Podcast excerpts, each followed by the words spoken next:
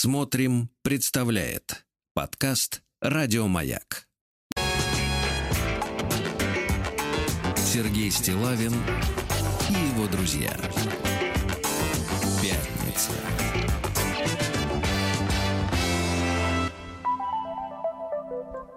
На лайте. Пятница на лайте. Это, конечно, оно так. Здравствуйте, Владик. Доброе Да. утро. Ну, доктор, кстати, точно на лайте. А, к сожалению, наш с вами доктор прогульщик. Да, Лекарь. Прогульщик. Лекарь. Всем, Слушайте, да. а я ведь, э, я ведь только хотел обрадовать наших слушателей известием о том, что а, мы сейчас готовим книгу. С доктором на пару. Отлично. Да, мы готовим книгу. И я хотел, вот меня редактор спросил, Сергей Валерьевич, а как будете, ну, я не знаю, зачем он спросил, это, в принципе, не его дело. Э, Как вы будете делить гонорар? Я как-то, знаете, опрометчиво сказал поровну, но теперь думаю, что, в принципе, это, Все конечно, заберу себе. Излишняя щедрость в такой ситуации. Это уж который раз за год он отчаливает э, в Сочи. Да, Да. я уже сбился. Слушайте, хотелось на тему отчаливания. э, Маленький, маленький эпизод, э, такой Давайте. любопытный. Не знаю, может быть, наши слушатели с этой ситуацией, конечно, сталкиваются нечасто. Я лично не сталкивался, но товарищ мой, э, значит, там история, предыстория такая. Мама у него, ну, были времена, короче говоря, были времена, когда нашему человеку казалось, казалось, да, что весь мир распахнул объятия России. Ну, а, тем, кому он действительно распахивал, они э, покупали замки в Лондоне. Вот. А, собственно говоря, общественность, которая наивные буратины, они, значит, э, вкладывались в, в какие-нибудь там э, жилые комплексы на турецких берегах. И, и очень была популярная история в Болгарии. Да-да-да. Значит, сейчас мы понимаем, что, ну, даже помимо коронавируса, значит, отношение к нашим э, достаточно поганенькое, да? Вот, тут даже слышал, в Чехии митинги прошли, так сказать, против э, того, что Петров и Боширов взорвали к чертовой бабушке склад. Мгм. Пусть Вот. деньги Колчака вернут, а я так скажу. Да, да, значит, золото. Ну ладно. Да-да-да. Так вот, и, значит, я просто это предыстория. И вот мой товарищ, он человек, э, так сказать, трудящийся, ну, примерно как вы. И лишнюю копеечку, ну, в общем-то, по наивности, опять же, да, и по в силу в силу э, агитации, которая, значит, у нас же нет, э, э, сказать, идеологии официально, да, и в Конституции до сих пор ее нет. У нас есть идеология рекламщиков. То есть мы, в принципе, живем так, как нам советуют жить рекламщики. Вот, из своих корыстных соображений. И, естественно, эта тема с тем, что недвижимости где-нибудь там на, на Черном море, но с другого берега. Она типа, так сказать, это круто, хорошо. Ну, короче, товарищ своей, мал- моей, своей пожилой маме э, купил маленький домик. Ну, я так понимаю, что не за какие-то баснословные деньги, не коттедж, а именно маленький деревенский домик в, дере- в деревне. Ну, за вменяемую сумму, да. Да. Хорошо, да. Вот. И мама туда уехала, потом грянул, она пенсионерка, д- значит, она поехала, там курс лева болгарского таков, что, в принципе, даже наша пенсия позволяет жить там неплохо. Вот. И, значит, там история такая, что потом грянула эта э, пандемия, все эти изоляции, шмизоляции. И понадобилось, э, значит, моему товарищу отправить маме ее любимые теплые вещи Ага. в Болгарию. И вы представляете, значит. Пришел он, пришел он. Я вот это документальная история. Может быть, попутали что-то совершенно конкретные сотрудники. Я просто не знал этого случая, делюсь с вами. Так вот, э, пришел на почту с вещичками, а там любимая мамина. Ну, знаете, как вот любят э, взрослые приличные люди, да, не вот эта молодежь, э, значит, им шматье поновей подавай, да. А люди любят штопанное, знаете. Ну, любимая, конечно. Да, ну, кофточка любимая, в которой может быть вещи, да. в и- которой, может быть, впервые человек отплясывал под, э, э, так сказать, не а знаю, может под быть, и не отплясывал, может быть, на этой вещи он любил другого человека. Да, всякое Ну, бывало, знаете, да. это? Она просто дорога, как память. Да, Ну, дорогая. И вот принес, э, значит, э, пакет вещей на почту России. Ну, все в рамках закона, так. А, нет, принес это, понятно, в рамках закона. Это мы пока можем ходить на улице, и по улице и носить, что нам взбредится. Так. Ну, конечно, в рамках закона. Согласен, согласен. Но и вдруг сотрудник почты ему и говорит, Так. а вы знаете, говорит, что за границу можно отправлять только новые вещи с лейблами Да ладно! и ярлыками. Что за дичь? Первый раз такое слышу. Я-то сам э, о- одичал от этой новости. Вот, в итоге, я так понимаю, что есть нормы, а есть люди. И, в общем-то, в принципе, каким-то образом, э, значит, мой товарищ э, убедил э, сотрудников, что это хорошие, нормальные вещи. Он отправляет их маме, а не в секонд-хенд. Ну что они И, слушайте, чис- чистые. и да, какая, мы- и какая получается история? То есть в Россию, как так сказать, значит, со всего мира можно отправлять секонд-хенд? Вот, сам не, не, не, не буду стыдиться, так сказать, признаюсь, в 90-е годы, помню, купил отличные шорты лимонного цвета э, и в секонд-хенде. Ну там эксклюзив был, конечно, в, се- в секонде. Да, тогда и вещи были, кстати говоря, интересные. В 90-е годы. Не вот это вот рвань, дрянь вот Тогда там в секонде вот из 70-х что-нибудь можно было урвать. Да. Мы вам пальто купили кожаное однажды. Да, Э, Да, немецко-фашистская, да. Ну вот, а, значит, ну и, соответственно, что? И, короче говоря, нельзя, оказывается, отправлять-то не новые вещи за Это границу. что-то какая-то дичь. Мне кажется, это просто... Само, как с- самодурство. Да, самодурство. Просто сумасшедший какой-то там сидит. Погодите, вы так, знаешь, вокруг себя пальцем-то не Нет, крутите. ну кто говорит только новые знаете, вещи, но это Знаете, же дичь. ва- к ну. вам придут и скажут, и покажут вам, что А сумасшедший тут только вы. что сумасшедший сидит там и говорит, что кругом новые вещи вокруг него. Извращенец, черт. Сергей Стилавин и его друзья.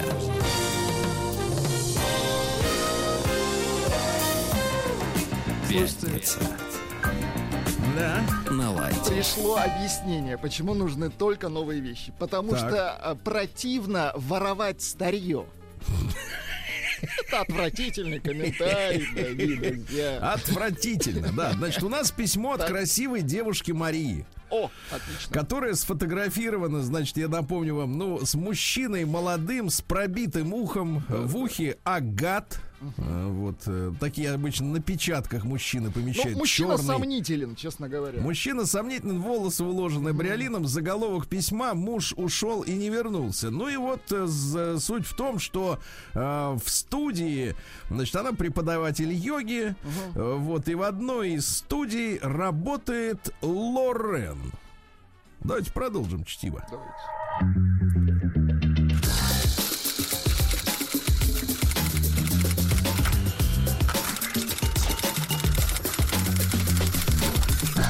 Приемная нос. Народный омбудсмен Сергунец. Да. Итак, Лорен руководительница и двое инструкторов йоги, включая меня. Хотя, конечно, Юрьевна скажет, что инструкторов. Вот.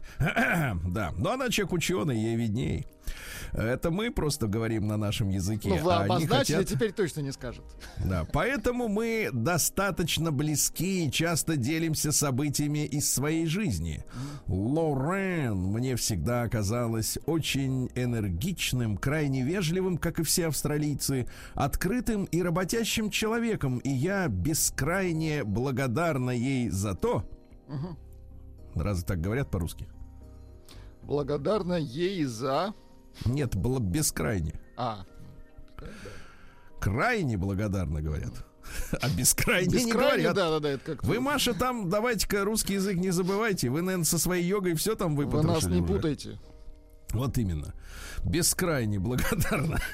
Я уж начинала сомневаться в том, что я живу в России. Пока... А в своей благодарности Да. я не вижу краев. Да, вообще, ты что, Я берегов не видишь, Маша? перевести, как это звучит. Да, ей за то, что она одна из самых первых взяла меня, эмигрантку, без предыдущего опыта, Так. в Австралии на работу. Поэтому, когда она сказала, что от нее теперь нужна трагедия, Владик, Давайте. поэтому, когда она сказала, а я бы так, так вот, если чтобы художественно было, поэтому, когда она молвила, что от нее э, ушел муж, и она не видела его уже неделю, я опешила. И, к слову, прихватив с собой их общие пенсионные накопления. Ха-ха-ха. Вот это оборот. Вот где мы добрались до сути. Мгм. Скажите, у вас уже есть какие-то накопления? Не ваше дело. Вот именно. А то потом глядишь, бац, и уже нет накопления. Но я не могу от вас уйти. И слава богу. Да-да-да. Как ушел? Так. Ничего не сказав и ничего не взяв с собой, кроме пенсионных сбережений. Почему ушел? Ведь ты такая замечательная женщина. Ну, конечно, женщине-то виднее, какая она замечательная там, в семье, да? Им-то всегда видно со стороны, кто подлец, а кто молодец. Может, он пропал и пора заявлять в полицию? Но Лорен даже не рассматривала этот исход событий. Она была уверена, что он просто ушел. На вопрос, были ли какие-то разногласия, ну, знаете, неприятные звоночки, как мы с вами говорим. Разночтение, так? Может, э, разговор о разводе. Например, смотрит вдвоем фильм вечером в субботу uh-huh. к семейную комедию, а он такой говорит: Господи, как хорошо развестись. Ну, такие намеки. Знаете, это знаете, как женщины разговаривают с мужчиной, они же не, они же трусят говорить прямо в лоб. Я бы даже они сказал, говорят трусят. намеками. Да, они вот туфту всякую произносят вслух, как будто она тебя не касается, а на самом деле очень даже касается. Вот, например, она говорит: Ой, какие у нее пуговицы на халате. Это значит, халат требует, понимаешь? А не пуговицы. Ясно? Ясно. Всех тут научено. Женщин понимать. стыдно. А что вы хотели сказать? Я уже забыл.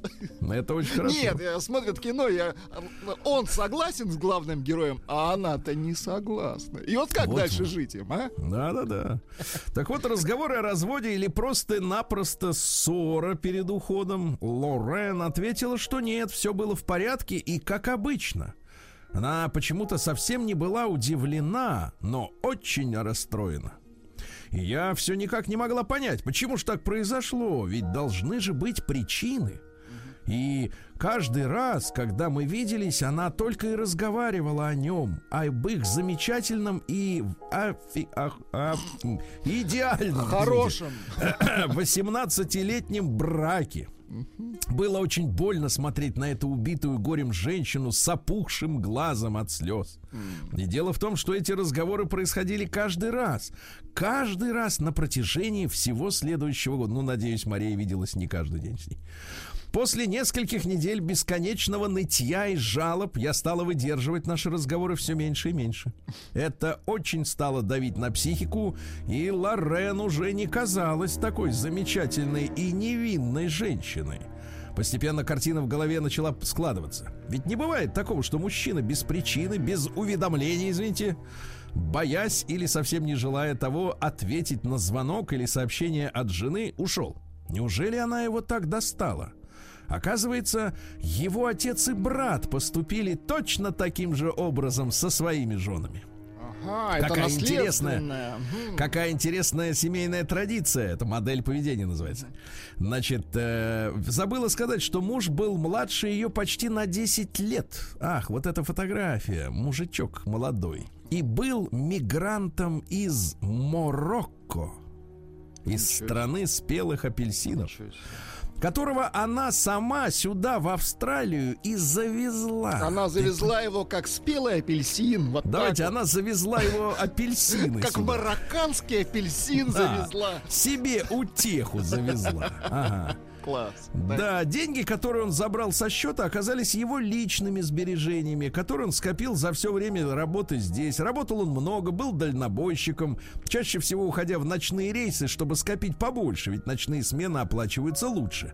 Таких ночных поездок в течение недели могло быть штук 5-6, что означало, что спали они в одной кровати одну-две ночи. Слушайте, ну э, при такой разнице в возрасте и при стаже в 18 лет, в принципе, это может быть даже и на руку. После того, как я узнала э, Лорен чуть получше, то начала замечать за ней обещания, которые она не в силах сдержать. Много жалоб, суетность, невозможность расслабиться и просто наслаждаться свободным временем, пытаясь все сделать сама, не попросив о помощи. И ничего в этом хорошего нет. Такое поведение убивает внутреннюю женщину. У вас есть внутренняя? У меня внутренняя только микрофлора, все. Ну, я понимаю. Но Поэтому я, как ни странно, начала понимать ее сбежавшего марокканца. С ней совершенно некомфортно, будто ее суетливость передается по воздуху. Ну, штормит. Значит, через год они дистанционно развелись. Уже бывшего супруга так ни разу не встретила, не поговорила после его исчезновения. Она переехала в другую квартиру, изменила название студии, завела себе, внимание, нет, не марокканца и не вьетнамца, а кота. Начала ходить на свидание, а она всегда, радостно подмигивая, показывает тех, с кем планирует пр тр тр тр Звонко комментирует. Зацени, какой горячий мужчина. Look, what a hot man I've got. И тут пазл окончательно сложился в голове. Увидев анкеты всех кандидатов, я еще раз подтвердила для себя, что она сама таких подозрительных мужчин выбирает. Все как минимум на 10 лет младше, а ей 47, Владик. Так. Во-вторых, выглядят, ну, очень подозрительно. Чаще всего это арабы или негры в красных рубашках пола с поднятым воротником. И в, и в черных, в черных солнцезащитных очках. Волосы зализаны гелем.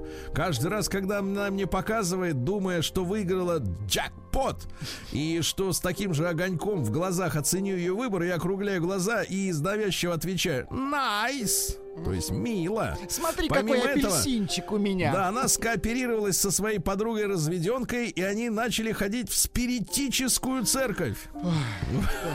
Вот. Да-да-да. Когда я спросила подругу, по какой причине они развелись, она ответила, у нас было, у нас было разное воспитание. Ну, естественно, он из Марокко, а она из Австралии. Вот так живут бабоньки и на том конце света, понимаешь? Весело. Нет, и на том свете есть женщины. День дяди Бастилии пустую прошел. 80 лет со дня рождения. Ух ты, а ей уж 80.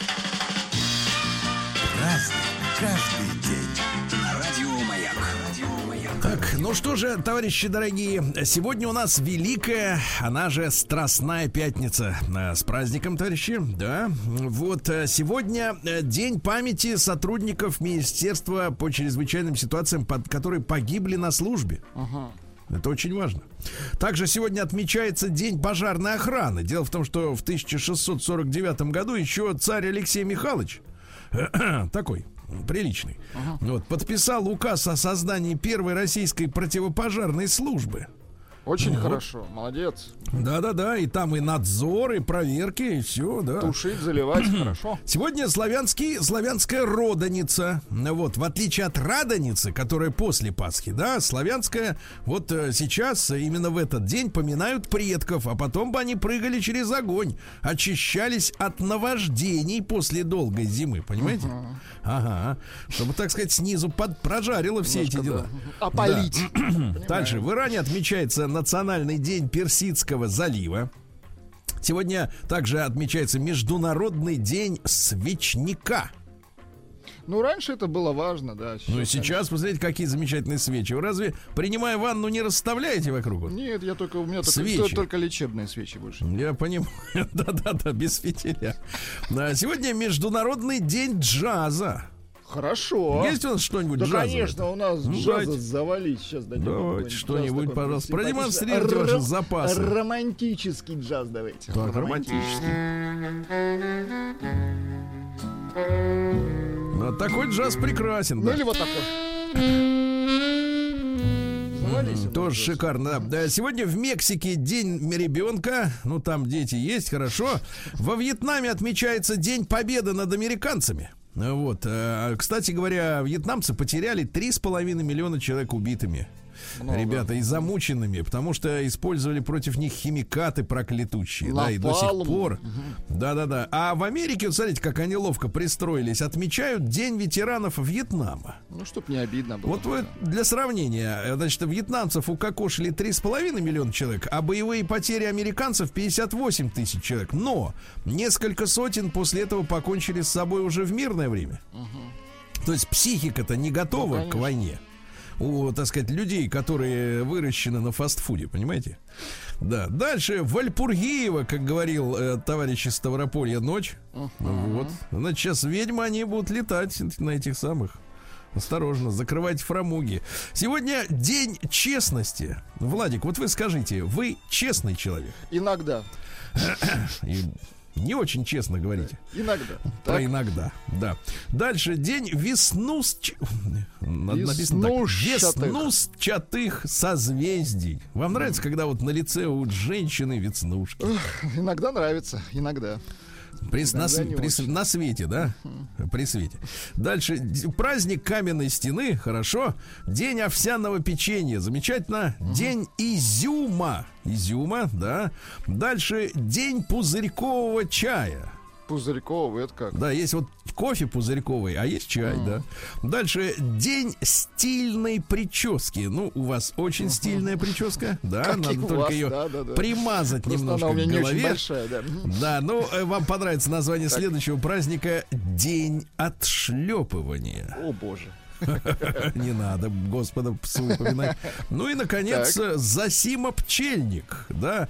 Дело в том, что вывозили улья на пасеки, значит, из амшанника, понимаете, да. А Пчеловоды внимательно наблюдали за насекомыми, которые облетали первоцветы и говорили, на какой хлеб пошла пчела, тот на зерно и будет хорош. Ну и в этот день считалось, друзья мои, хорошим делом отведать метку. Мед ведь на Руси добавляли, кстати, сегодня у нас будет э, Павел Сюткин, да? Вот мы, его, мы у него уточним про мед. Так вот, э, мед добавляли даже в кушанье из мяса, из птицы, из рыбы, представляете? А свинина или уточка, запеченные в меду, это был хит сезона, ребята, в ресторанах. Праздник каждый день. Так, ну что же, в 1564-м наместник русской Ливонии, э, воевода Курбский, помните Курбский? Мгм, конечно. да, бежал из города Юрьева. А город Юрьев это как у нас называется-то? Теперь. Это у нас Таллин. А, Таллин Юрьев был? Ничего себе. Да, вот и нет, вернее, Ю- вернее, это Юрьев Таллином потом стал. А сначала был Юрьев город. Вот так вот, так что и да. И бежал, и начал оттуда гадости писать про нашего Ивана Васильевича. Понимаете? Мгм. Это от обиды, что ему настучали. Гадина. Да. А Сегодня впервые в 1722 в газете «Новый эн- ин- английский курант» вот, Английский впервые, да, впервые упоминается игра «Бильярд». Бильярд. Я вот, э, э, честно говоря, однажды смотрел, вы знаете, чемпионат мира по бильярду среди женщин. Вот женский бильярд, это действительно удивительно. Это, извините искусство. меня, просто искусство. Я Да. даже не, не следил за шаром. А там-то просто шары. Ну, Да, да. знаю, кому это Да, интересно. ничего интересного. В 1777-м Карл Фридрих Гаусс, немецкий математик, король математиков. Вы представляете? А что заметил Гаусс? Что если складывать э, суммы с противоположных э, концов, э, например, 1 плюс 100, да, равно сколько? 101. А если 2, а вычитать, если по одному с каждого конца, смотрите. То есть, например, а дальше 2 плюс 99 сколько? 101. Правильно. Ну, И то есть 3 пос- плюс постоянно 90. ч- число постоянное. Постоянно, 101. да, да, да. А Постоянно считал в уме, Константа. Презирал калькуляторы. Презирал, молодец, хотя их конечно. тогда и не было. Ну, я так Да. подозреваю, у него, конечно, много свободного времени было. Да. А дальше в 1839 родился Цукиока Йоситоси. Что-то не очень как-то его назвали-то. Это японский, японский художник. Нет, не подлец, а молодец. Так. Первый в своей стране иллюстратор произведения Александра Сергеевича. Да. Вот. Он э, был мастером японской традиционной гравюры на дереве укиёэ. Вот, да. Ну и, соответственно, вот э, замечательно иллюстрировал произведение под названием «Капитанская дочка». Э, В японском варианте называется «Грезы бабочки, а сердце цветка». Сергей, поправляют нас. А, Ну. Юрьев это Тарту ныне, а Таллин Ревель. Ну и ладно. Ну все, Молодцы, мы что приняли, попро- спасибо. Молодцы. Приструнили, все. Да, все равно, все равно никакой не Все равно ничего хорошего. Вот именно. В 1857-м Эйген Блёйер родился. Да что ж за имена-то такие, а? Да, это Ойген, то есть Ойген. Так. Это швейцарский психиатр, э, который придумал термин шизофрения. Ага. И описал эту самую шизофрению как самостоятельное заболевание.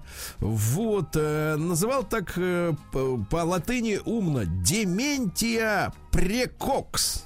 Понимаете, да? Прикокс.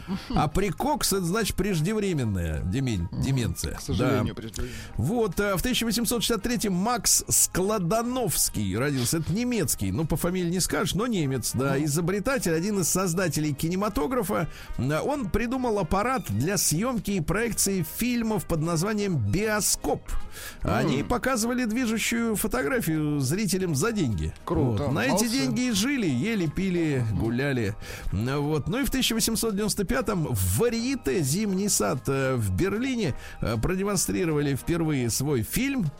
Э, Вот. Показ рекламировался как самое интересное изобретение нашего времени и собирал полный зал 4 недели. Постоянно шли люди, вы представляете? Да, да, да. Ну вот, в 1870-м Франц Легар родился. Дайте нам венгерского композитора, пожалуйста. Легар. песни принесет. На русском поет Легар.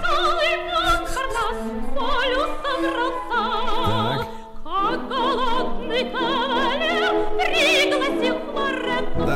там история такая, что он же австрийский, да? А после того, как в 38 году произошел аншлюз, ну то есть вос- это, э, захват Австрии, вот, Легар остался в Вене, да, вот, но его опереты не соответствовали нацистским стандартам. Там участвовали евреи, цыгане, русские, китайцы, э, французы участвовали, поляки участвовали, понимаешь? Ему на это указали, говорят, убрать этих всех А он оттуда. что, убрал?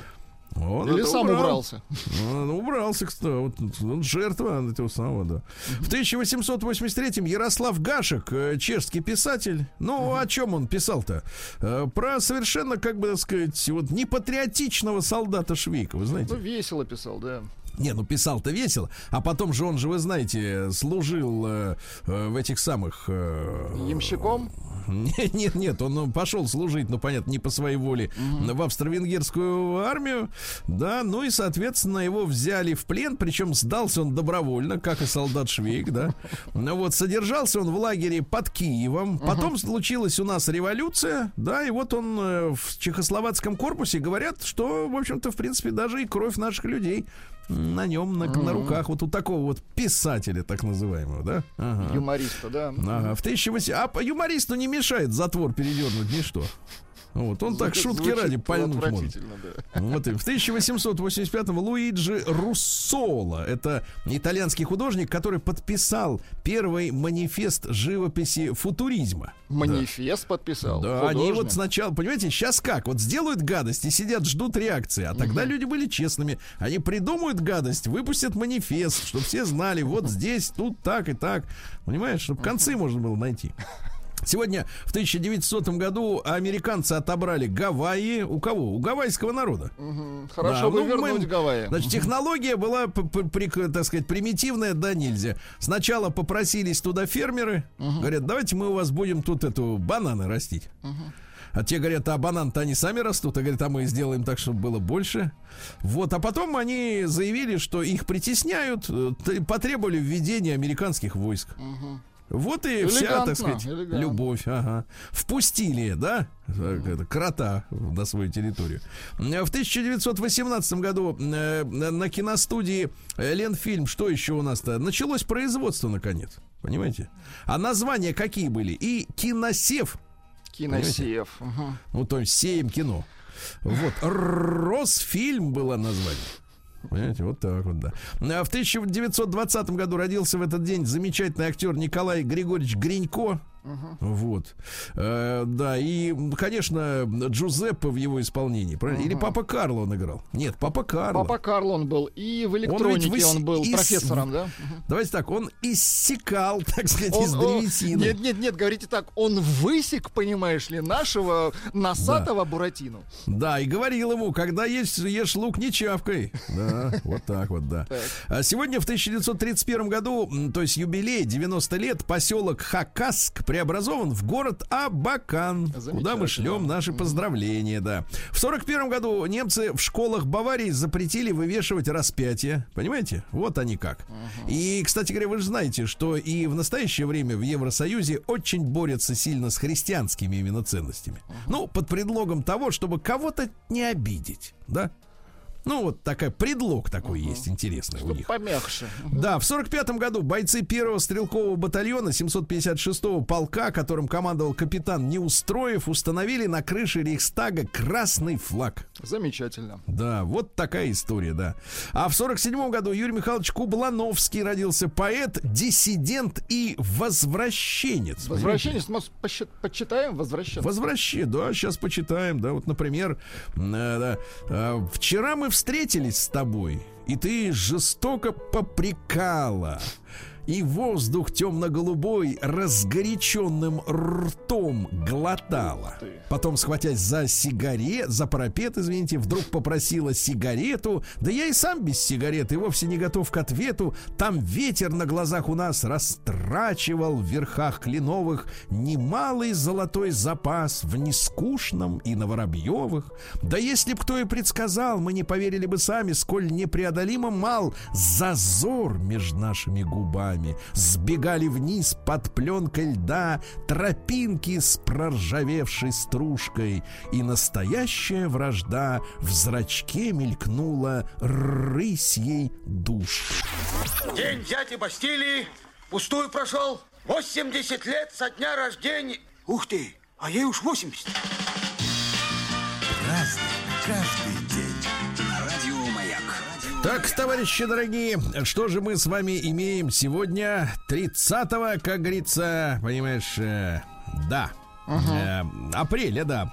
Сегодня э, в 56 году родился Ларс фон Триер. Это у нас датский кинорежиссер. Ну вот как из этих, из новых? Ну, непростой. Талантливый, но непростой. Это хорошо. Датский одно слово. Датский. Да.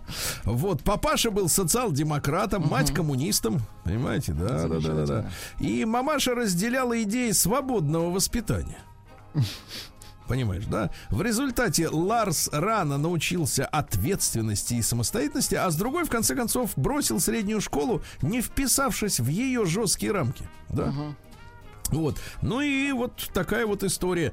Э, Начинал с мультипликация, с мультипликации путешествие в тыквенную страну, понимаете? Ну там у них что-то с тыквами связано все, вот как-то мозги как-то работают в том направлении.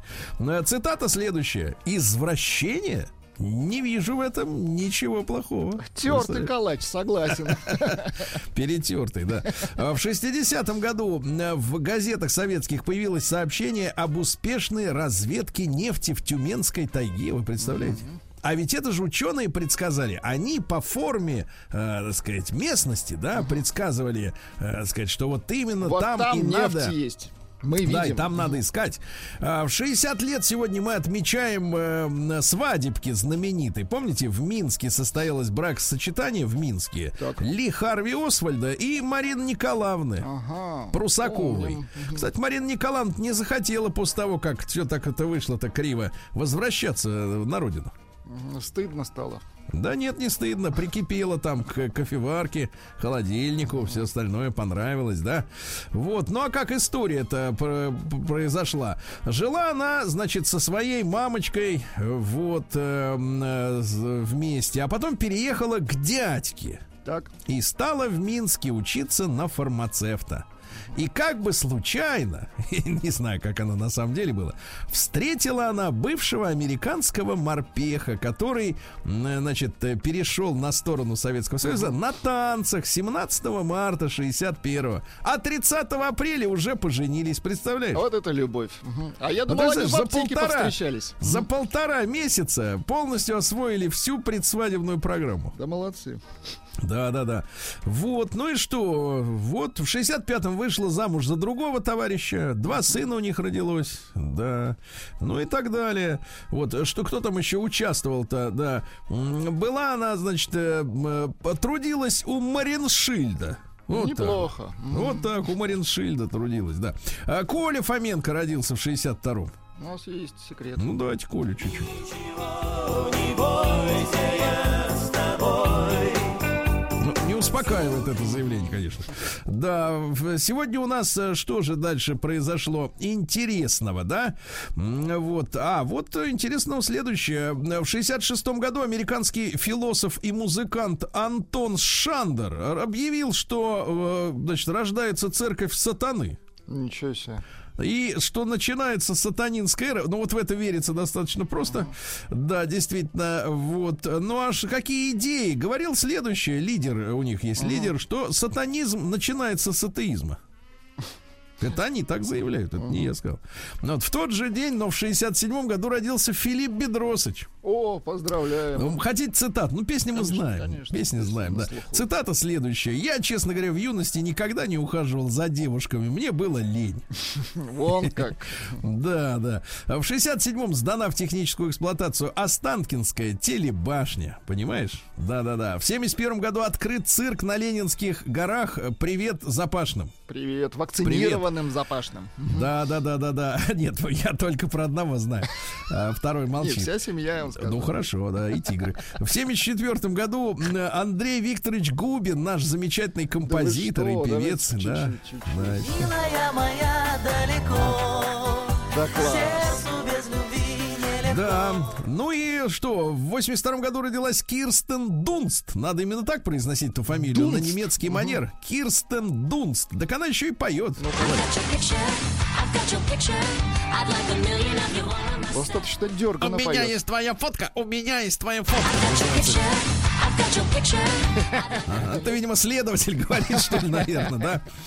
Вот, ну и что у нас? И в 90-м году началось вещание коммерческой первой радиостанции Европа Плюс. Поздравляем, да? День дяди Бастилии пустую прошел. 80 лет со дня рождения. Ух ты, а ей уж 80. Разный, каждый ну что же, товарищи дорогие, сегодня у нас великая, она же Страстная Пятница. Э, С праздником, товарищи, да. Вот э, сегодня э, день памяти сотрудников Министерства по чрезвычайным ситуациям, под- которые погибли на службе. Это очень важно. Также сегодня отмечается День пожарной охраны. Дело в том, что в 1649 году еще царь Алексей Михайлович такой приличный, вот, подписал указ о создании первой российской противопожарной службы. Очень Вот. хорошо. Молодец. Да-да-да, и там и надзор, и проверки, и все, да. Тушить, заливать. Хорошо. Сегодня славянский, славянская родоница. Вот, в отличие от радоницы, которая после Пасхи, да, славянская, вот э, сейчас, э, именно в этот день, поминают предков, а потом бы они прыгали через огонь, очищались от наваждений после долгой зимы, понимаете? Ага. Чтобы, так сказать, снизу под, прожарило все эти дела. Опалить. Дальше. В Иране отмечается Национальный день Персидского залива. Сегодня также отмечается Международный день свечника. Ну, раньше это было важно, да. Ну и сейчас, посмотрите, какие замечательные свечи. Вы разве, принимая ванну, не расставляете вокруг? Нет, я только, у меня только, Свечи. только лечебные свечи больше. Я понимаю. Да-да-да, без фитиля. Да, Сегодня Международный день джаза. Хорошо. Есть у нас что-нибудь Да, джазовое? конечно, у нас Ну, джаза давайте. завалить. Сейчас дадим Давайте что-нибудь, пожалуйста. Продемонстрируйте ваши запасы. Романтический джаз давайте. Так, романтический. Ну, такой джаз прекрасен, Ну да. или вот такой. Нас Тоже джаз. шикарно. да. Да, сегодня в Мексике день ребенка. Ну, там дети есть, хорошо. Во Вьетнаме отмечается День Победы над американцами. Вот. э, Кстати говоря, вьетнамцы потеряли 3,5 миллиона человек убитыми. Ребята, и замученными, потому что использовали против них химикаты проклятущие. Да, и до сих Напалм. пор. Да-да-да. А в Америке, вот смотрите, как они ловко пристроились, отмечают День ветеранов Вьетнама. Ну, чтоб не обидно было. Вот вы для сравнения, значит, вьетнамцев укокошили 3,5 миллиона человек, а боевые потери американцев 58 тысяч человек. Но несколько сотен после этого покончили с собой уже в мирное время. То есть психика-то не готова Ну, к войне. У, так сказать, людей, которые выращены на фастфуде, понимаете? Да. Дальше Вальпургиева, как говорил э, товарищ из Ставрополья, ночь. Вот. Значит, сейчас ведьмы, они будут летать на этих самых. Осторожно, закрывайте фрамуги. Сегодня день честности. Владик, вот вы скажите, вы честный человек? Иногда. И не очень честно говорите. Иногда. Про Так. иногда, да. Дальше день веснус... Веснушчатых. Созвездий. Вам нравится, когда вот на лице у женщины веснушки? Иногда нравится. Иногда. При, на, при на свете, да? При свете. Дальше. Праздник каменной стены, хорошо. День овсяного печенья, замечательно. День изюма. Изюма, да. Дальше. День пузырькового чая. Пузырьковый, это как? Да, есть вот кофе пузырьковый, а есть чай, да. Дальше день стильной прически. Ну, у вас очень стильная прическа, да, Как надо только вас, ее да, да, да. примазать Просто немножко она у меня к не очень голове. большая, да. Да, ну э, вам понравится название следующего праздника День отшлепывания. О, боже. Не надо, Господа псу упоминать. Ну и, наконец, Так. Засима-пчельник. Да. Дело в том, что вывозили улья на пасеки, значит, из амшанника, понимаете, да. А Пчеловоды внимательно наблюдали за насекомыми, которые облетали первоцветы и говорили, на какой хлеб пошла пчела, тот на зерно и будет хорош. Ну и в этот день считалось, друзья мои, хорошим делом отведать метку. Мед ведь на Руси добавляли, кстати, сегодня у нас будет э, Павел Сюткин, да? Вот мы его, мы у него уточним про мед. Так вот, э, мед добавляли даже в кушание из мяса, из птицы, из рыбы, представляете? А свинина или уточка, запеченные в меду, это был хит сезона, ребята, в ресторанах. Праздник каждый день. Так, ну что же, в 1564-м наместник русской Ливонии, э, воевода Курбский, помните Курбский? конечно. да, бежал из города Юрьева. А город Юрьев это как у нас называется-то? Теперь. Это у нас Таллин. А, Таллин Юрьев был? Ничего себе. Да, вот и нет, вернее, Ю- вернее, это Юрьев Таллином потом стал. А сначала был Юрьев город. Вот так вот, так что и да. И бежал, и начал оттуда гадости писать про нашего Ивана Васильевича. Понимаете? Мгм. Это от обиды, что ему настучали. Гадина. Да. А Сегодня впервые в 1722 в газете «Новый эн- ин- английский курант». Вот, Английский впервые, да, впервые упоминается игра бильярд. Бильярд. Я вот, э, э, честно говоря, однажды смотрел, вы знаете, чемпионат мира по бильярду среди женщин. Вот женский бильярд, это действительно удивительно. Это, Это, извините искусство. меня, просто искусство. Я Да. даже не, не следил за шаром. А там-то просто шары. Ну, Да, да. знаю, кому это Да, интересно. ничего интересного. В 1777-м Карл Фридрих Гаусс, немецкий математик, король математиков. Вы представляете? А что заметил Гаусс? Что если складывать э, суммы с противоположных э, концов, э, например, 1 плюс 100, да, равно сколько? 101. А если 2, а вычитать, если по одному с каждого конца, смотрите. То есть, например, а дальше 2 плюс 99 сколько? 101. Правильно. Ну, И то есть 3 пос- плюс постоянно 90. ч- число постоянное. Постоянно, 101. да, да, да. А Постоянно считал в уме, Константа. Презирал калькуляторы. Презирал, молодец, хотя их конечно. тогда и не было. Ну, я так Да. подозреваю, у него, конечно, много свободного времени было. Да. А дальше в 1839 родился Цукиока Йоситоси. Что-то не очень как-то его назвали-то. Как Это японский, японский художник. Нет, не подлец, а молодец. Первый в своей стране иллюстратор произведения Александра Сергеевича. Да. Вот. Он э, был мастером японской традиционной гравюры на дереве укиёэ. Вот, да. Ну и, соответственно, вот э, замечательно иллюстрировал произведение под названием «Капитанская дочка». Э, В японском варианте называется «Грезы бабочки, а сердце цветка». Сергей, поправляют нас. А, Ну. Юрьев это Тарту ныне, а Таллин Ревель. Ну и ладно.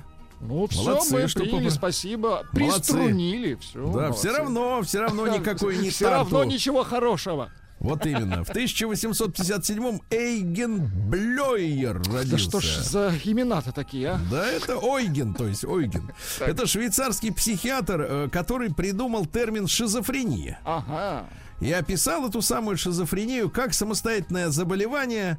Вот. э, называл так э, по, по латыни умно. Дементия прекокс. Понимаете, да? А прикокс это значит преждевременная демен- деменция. К сожалению, Да. преждевременно. Вот, э, в 1863 Макс Складановский родился. Это немецкий, ну, по фамилии не скажешь, но немец, да. Изобретатель, один из создателей кинематографа. Э, Он придумал аппарат для съемки и проекции фильмов под названием биоскоп. Они показывали движущую фотографию зрителям за деньги. Круто, Вот. На эти деньги и жили, ели, пили, гуляли. Ну, Вот. Ну и в 1895-м в Варьете «Зимний сад» э, в Берлине э, продемонстрировали впервые свой фильм. Э, Вот. Показ рекламировался как самое интересное изобретение нашего времени и собирал полный зал 4 недели. Постоянно шли люди, вы представляете? Да, да, да. Ну вот, в 1870-м Франц Легар родился. Дайте нам венгерского композитора, пожалуйста. Легар. песни принесет. На русском поет Легар. Флорету.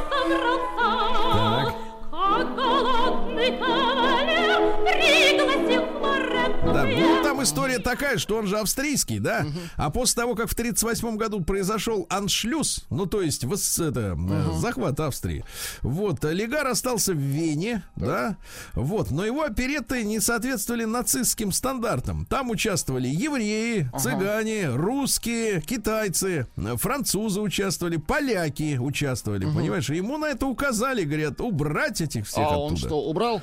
Он Или сам убрал. убрался? Он убрался, кстати. Вот, он жертва этого самого, да. В 1883-м Ярослав Гашек, э, чешский писатель. Ну, о чем он писал-то? Э, Про совершенно, как бы так сказать, вот непатриотичного солдата Швейка, вы знаете? Ну, весело писал, да. Не, ну писал-то весело. А потом же он же, вы знаете, служил э, э, в этих самых... э, Ямщиком?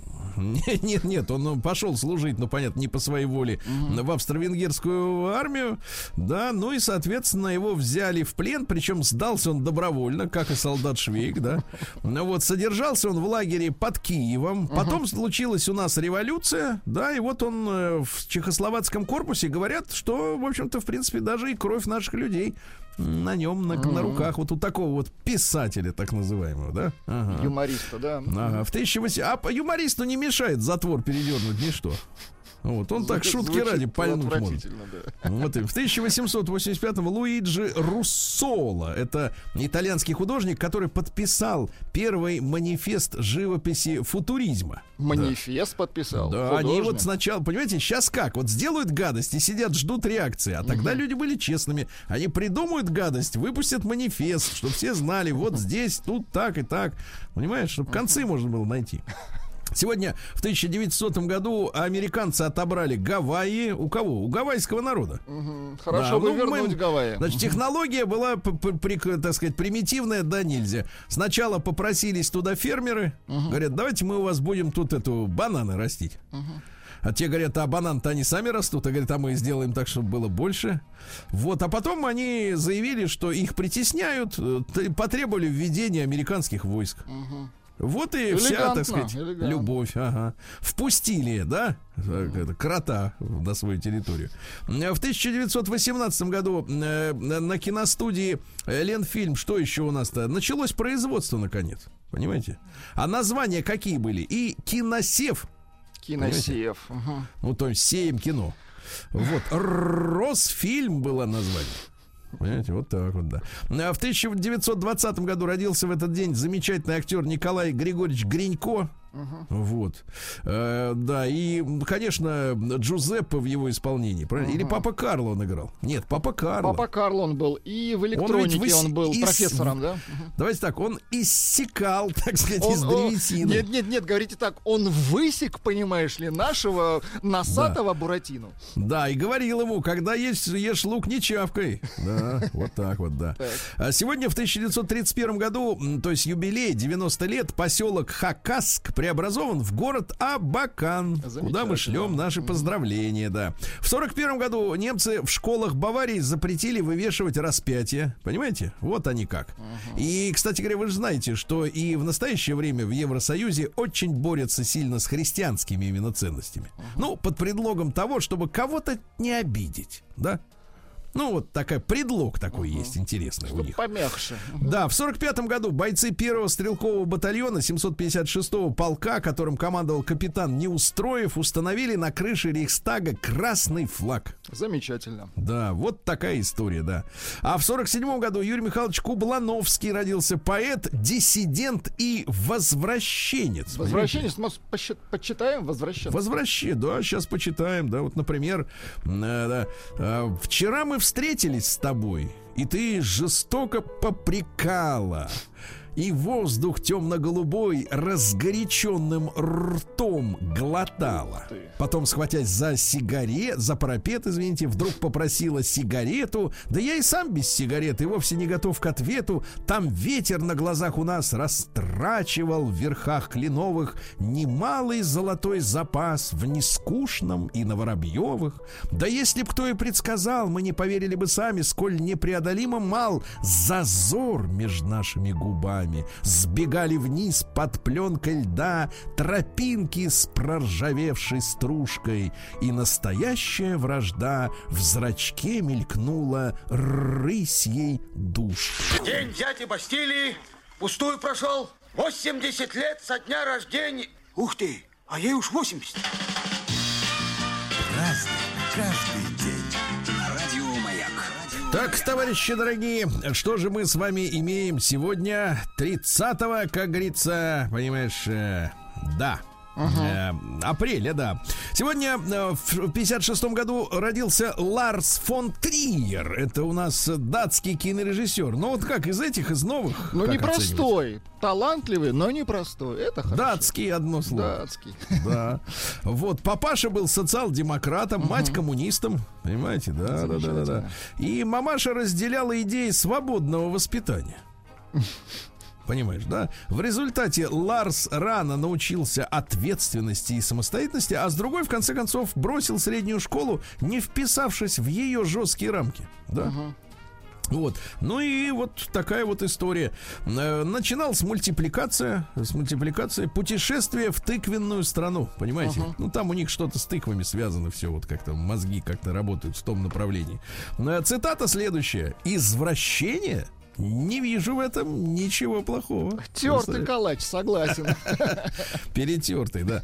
А В 60-м году э, в газетах советских появилось сообщение об успешной разведке нефти в Тюменской тайге. Вы представляете? А ведь это же ученые предсказали. Они по форме, э, так сказать, местности, да, предсказывали, э, так сказать, что вот именно Вот там, там и нефть надо. есть. Мы видим. Да, и там надо искать. А, В 60 лет сегодня мы отмечаем э, свадебки знаменитой. Помните, в Минске состоялось бракосочетание в Минске Так. Ли Харви Освальда и Марины Николаевны. Ага. Прусаковой. Помним. Кстати, Марина Николаевна не захотела после того, как все так это вышло так криво, возвращаться э, на родину. Стыдно стало. Да нет, не стыдно. Прикипела там к кофеварке, холодильнику, все остальное понравилось, да? Вот. Ну а как история-то произошла? Жила она, значит, со своей мамочкой вот э, м, э, вместе, а потом переехала к дядьке Так. и стала в Минске учиться на фармацевта. И как бы случайно, не знаю, как оно на самом деле было, встретила она бывшего американского морпеха, который, м, значит, э, перешел на сторону Советского Союза на танцах 17 марта 61 а 30 апреля уже поженились, представляешь? Вот это любовь. А я Ну, думал, они представляешь, в аптеке полтора, повстречались. за полтора месяца полностью освоили всю предсвадебную программу. Да молодцы. Да, да, да. Вот, ну и что? Вот в 65-м вышла замуж за другого товарища. Два сына у них родилось. Да. Ну и так далее. Вот, что кто там еще участвовал-то, да. Была она, значит, э, м, э, трудилась у Мариншильда. Вот так. Неплохо. Вот так, у Мариншильда трудилась, да. А Коля Фоменко родился в 62-м. У нас есть секрет. Ну, давайте Колю чуть-чуть. Ну, не успокаивает это заявление, конечно. Да, сегодня у нас э, что же дальше произошло интересного, да? Вот, а, вот интересного следующее. В 66 году американский философ и музыкант Антон Шандер объявил, что, э, значит, рождается церковь сатаны. Ничего себе. И что начинается сатанинская эра, ну вот в это верится достаточно просто. Да, действительно, вот. Ну аж какие идеи? Говорил следующее, лидер, у них есть лидер, что сатанизм начинается с атеизма. Это они так заявляют, это не я сказал. Но вот в тот же день, но в 67 году родился Филипп Бедросович. О, поздравляем. Ну, хотите цитат? Ну, песни мы знаем. конечно, Песни знаем, на да. Цитата следующая. Я, честно говоря, в юности никогда не ухаживал за девушками. Мне было лень. Вон как. Да, да. В 67-м сдана в техническую эксплуатацию Останкинская телебашня. Понимаешь? Да-да-да. В 71 году открыт цирк на Ленинских горах. Привет запашным. Привет, вакцинированным запашным. Да, да, да, да, да. Нет, я только про одного знаю. А Второй Нет, молчит. вся семья, он сказал. Ну хорошо, да, и тигры. В 74 году Андрей Викторович Губин, наш замечательный композитор что? и певец, да. Милая моя далеко Да класс. Да, ну и что, в 82 году родилась Кирстен Дунст. Надо именно так произносить эту фамилию на немецкий манер. Кирстен Дунст. Так она еще и поет. Достаточно дергано у меня поет. есть твоя фотка, у меня есть твоя фотка. Это, видимо, следователь говорит, что ли, наверное, да? Вот, ну и что у нас? И в 90-м году началось вещание коммерческой первой радиостанции Европа Плюс. Поздравляем, да.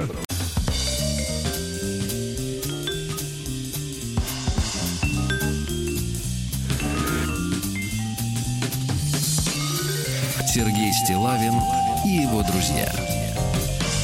Пятница. На лайте. Ну что ж, товарищи, э, у нас ведь с вами э, замечательные, замечательные деньки начинаются официально. Хотя вчера в Москве, я чувствую, начались уже. Вот, э, да-да-да, я видел, люди поехали уже, да, поехали за город.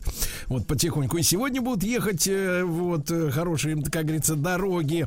Спасибо Владимиру Владимировичу за подаренные выходные дни, Владик. Абсолютно точно. Да, да, спасибо. да, спасибо им огромное. Вот, но надо же как-то этим временем здраво распорядиться. Потому с что, умом. конечно, дело, дело у нас такое. Естественно, значит, э, э, у нас пасхальные праздники, правильно? Вот это на выходных.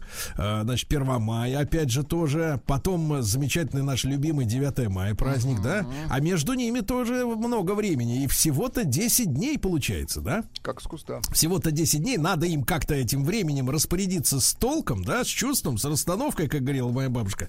Так вот, э, жалуются уже люди, представляете, присылают мне сегодня, значит, э, ну, в личку э, ссылку на пост э, в, какой-то из э, э, сетей по подбору жилья. И такое объявление, ребят, представляете, значит, Сочи, Так. э, значит, фотография дома, ну, типа того, когда мы с вами ходили к вашей матушке, помните? Ну, Такая дом, пятиэтажка. пятиэтажечка. Ну, такая какая-то бетонная, да, вот эта вот история, да. Э, Значит, сдают на месяц э, квартиру однокомнатную площадью 40 квадратных метров Так. за 100 тысяч рублей. Да. Владик, В, в Москве подешевле будет, я вам так скажу. Владик, 100 тысяч рублей за 40 Это квадратов в бетонной, в бетонной карабухе. Ну, это, знаешь ли, и, и Жё- заголовок. жёстко, а, и жёстко. прислал мне это, прислал мне это мужчина из Нижнего Тагила, что самое интересное. Видимо, он собирался, присматривал, значит, себе какие-то варианты, отдохнуть, как говорится, Красиво. от- от- освежиться. Да, и говорит, Сергей, вы можете это прокомментировать? Это ж какая чудовищная, говорит, жадность, понимаешь?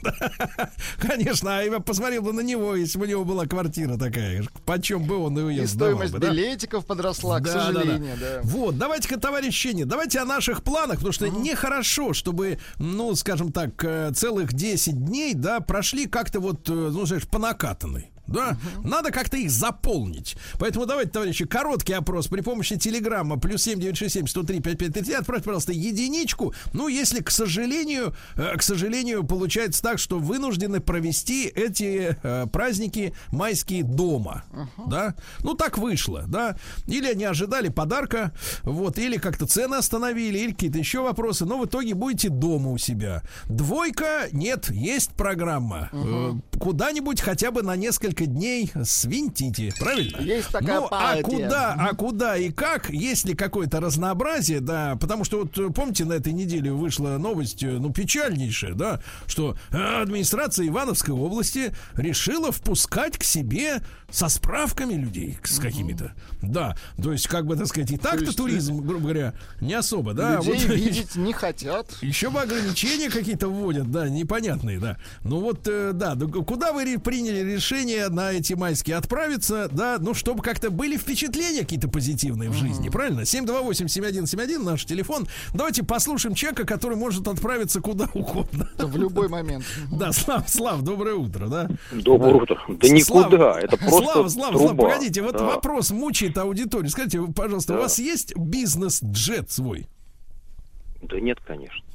Жаль. Нет, конечно. Жаль. Ну хорошо, так вот, ну у вас понятно, у вас есть прекрасная фазенда, гектары там и так далее. Но вот есть какая-то культурная программа на майские? Да, конечно. Я улетаю в Ереван. Если Так. в прошлом году я был в Грузии, то в этом году я решил... Хотя я был, хотел на Северный Кавказ, но, к сожалению, там, ну, конечно, российский туризм это что-то с чем-то здесь. Так я не смог сделать, потому что я хотел сделать хорошую поездку по Северному Кавказу, но это совершенно бесполезно, организовать невозможно. А в итоге вот там... И потом хотел очень в Баку, но в Баку можно лететь только через Стамбул, поэтому при э, культурной программе на 100 тысяч рублей ты получаешь э, перелет за 300 тысяч на троих. И поэтому в итоге вот Ереван оказался самый идеальный, где ребята и все сделали прекрасно. И вот Так, там, ну а что вас там ожидает 9 в Ереване?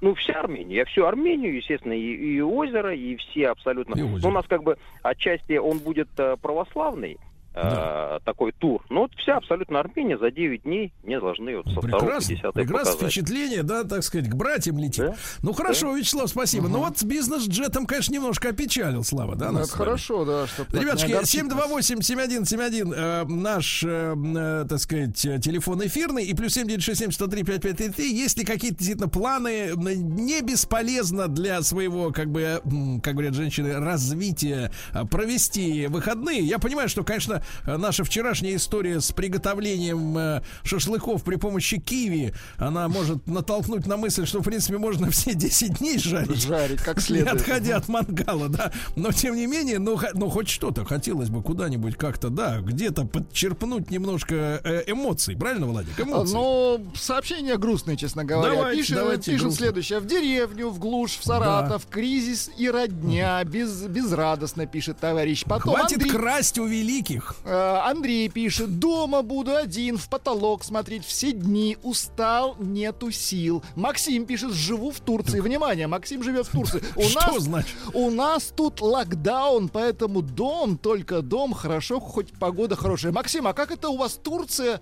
оказалась домом? Вот именно. Давайте-ка мы вас прищучим. Давайте Да-да-да. Оскара послушаем из Давайте. Казани, да? Э, да, Оскар, доброе утро. Да. Доброе утро, ребята. Ну как, какой культурный план на праздники? Ну, хотел, э, конечно, озвучить то, что отдыхать-то мало кто будет. Наверняка только приближенные, так сказать. Ну, а а так работа. Все коммерция, вся коммерция всем сказали. А, так вы у нас коммерсант. Ага. Приказов, и будете работать все. Коммерсант, понятно. Будет прибыль получать, понимаешь, Владик? Да, вот так вот. Тут Максим оправдывается строем АЭС в Турции. Молодец, Максим, молодец. Погоди, но домом называть рано, Да, Максим. рановато. Да, а то мы тебя из этой командировки-то вывернем. АЭС дома строить. Вот так вот, да.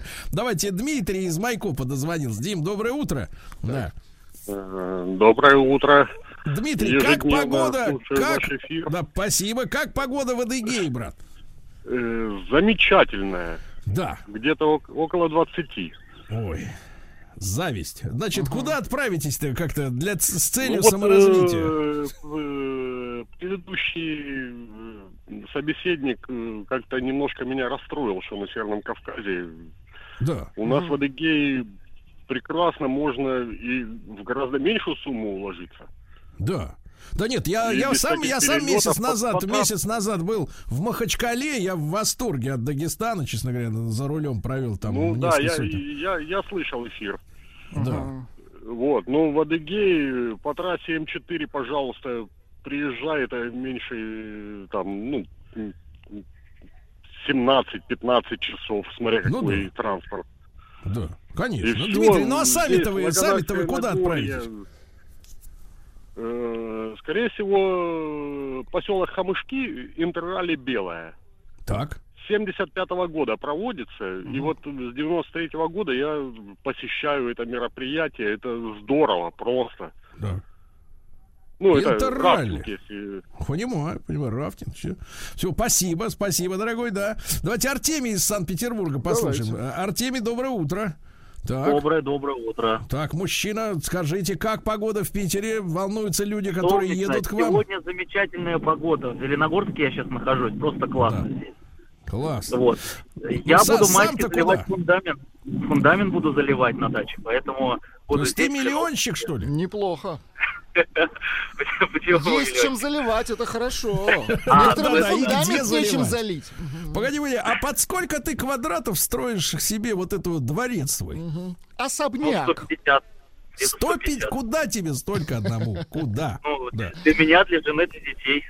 Ты посмотри, а будет заливать фундамент. Так, хорошо. Вот, э, дело достойное, в принципе, да, и погода подходящая. Давайте Володю из Ростова послушаем. Эх, а в Ростове-то, Владик, какая ж там ведь лепота. Благодать. Там и Согласен. женщины красивые, и кухня идеальная, да. Володь, доброе утро. Доброе утро, коллеги. Да, Володь, куда? Ну, куда? Ну, мы же уже здесь. э, Все А, куда да, едут. там- согласен. Вы уже на месте. Это удобно. Они уже здесь. Это Да. удобно. Так, хорошо. Но для, для, так сказать, для украшения программы назови какие-нибудь пароли, явки, куда стоит обязательно сходить на, на майские к вам. Ну, у нас открывается понтонная переправа на Зеленый остров, э, которая у нас только летнее э, Да. мероприятие. Ну и левый берег, Дона, классики в песнях. Все это, конечно, Ну, я все понимаю. будет Ну, вы работать. как по, по ракам или, или по европейской кухне-то больше? Не, не, ну мы-то местные. Или просто ну, по конечно, э, По-разному, по-разному. По-разному. По-разному. Ну, понятно. По-разному, да. То есть по понтонам пойдут на Зеленый остров. Хорошо, Это пойдут, хорошо. Владик. Вот так. А давайте Адова Кузнецк, Миша на связи с нами. Хорошо, Да, давайте. Миш- Михаил, добрый, д- добрый день, доброе утро. Да. Доброе утро, Сергей, Владик, здравствуй. Э, у нас традиция такая, бандой собираемся э, в Новокузнецк на Горный Алтай на три дня. Э, то есть домик э, одноместный такой, ну, с семьей, если заселиться, там одна кровать дву- двухспальная с удобствами, две с половиной тысячи. И э, как бы два дня хватает. э, Ну а как вы вечером- там куролесите-то с друзьями? Ну как, э, вечером, допустим, э, днем э, Вечером не разъезды по- да? Вечером, допустим, Нет, днем. Вот а- вы хорошо сказали. Так. Вечером плов на первый день, на второй день шурпа.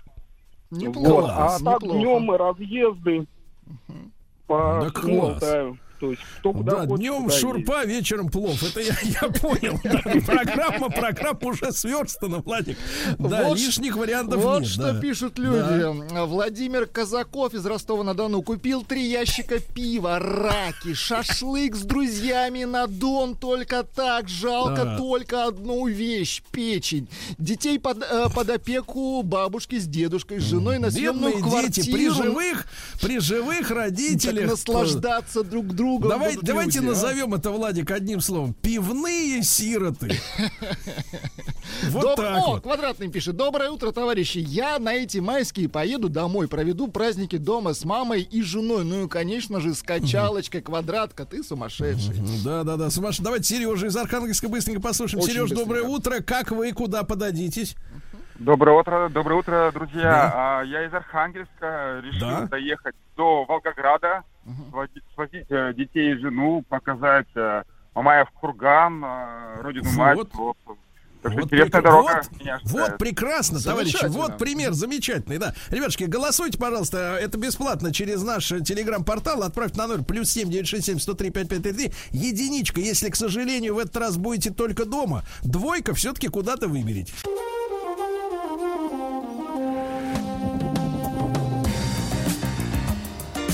Сергей Стилавин и его друзья.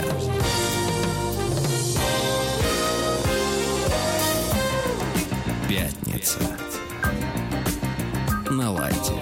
товарищи дорогие, да, ну что ж, над Москвой сгущаются тучи, к вечеру обещают сильную грозу, дождь, но это не сможет испортить нам наш праздник, правильно? Абсолютно точно. А праздник у нас такой, все вместе мы встречаем майские, да? У нас есть повод и для духовной жизни, и для трудовой доблести, правильно? Вот, и для памяти, вот, и тем самым мы майские праздники больше всех, наверное, любим, пожалуй, да? Вот у нас есть же Новый год, а есть майский. Мне кажется, что у нас в стране майские как-то даже и лут больше любят, да, потому что травка расцветает, все дела.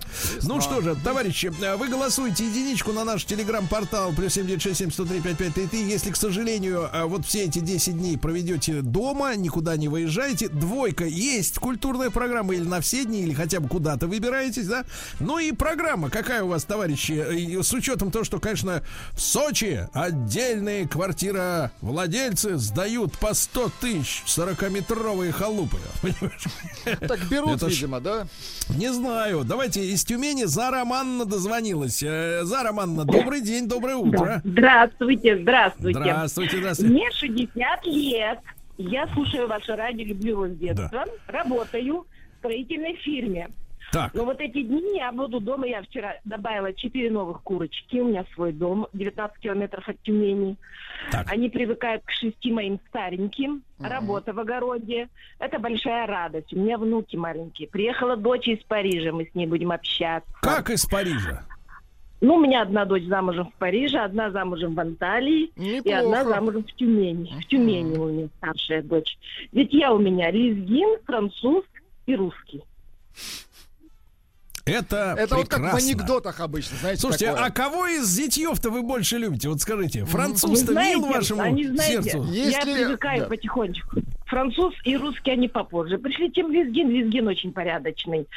Э, Такой, знаете, Да. хозяйственный, домовитый. Вот там девочка и мальчик, это мои первые внуки. Обожаю их. Да. А Они француз, вот э, к чему, к чему привыкать-то Француз- приходится? Француз приличный Француз человек, да. Очень деликатный, очень воспитанный, культурный. Приезжал прямо свататься к нам везли. Да Прям что? как положено. С вином. А, Круассан, он говорит небось, привез с собой. Кого привез? Круассан. Нет, это дочь вот сейчас привезла мне, когда из Парижа прилетела. Не, наши баурсаки казахские вкуснее. Вы за так. Романна ему строго-настрого говорите, в следующий раз без круассана ни ногой ко мне, зятю, хорошо? Значит, Так ну хорошо, четыре, четыре курицы за Романна будет прививать, правильно? Хорошо. Вот, хорошо, спасибо, спасибо вас с наступающими со всеми, да, это прекрасно. Владик. Так, э, вот что. Она бы и тебя бы туда привела бы в ну я- курятник. Я, конечно, француза, да, не потянуть француза мне. Так, поеду в деревню собирать теплицу, пикировать рассаду, сажать ранний картофель. Картофель Так. давно пророщен, возможно, будет шашлык. Возможно, пишет Владимир Ну, Лобская. какая связь с картофелем? Не знаю. Пишет Виталий, буду отдыхать на море. Закон есть закон. Так. Виталий Израиль. Это Значит, отвратительно нам читать. товарищ Виталий. Виталий, значит, вам что Вильфанд сказал? Нет, там Он сказал другой. только плюс 22. Нет, там другой. У Виталия в Израиле там другой Вильфанд. Нет, погоди, там что, 22? Ну, видимо, да.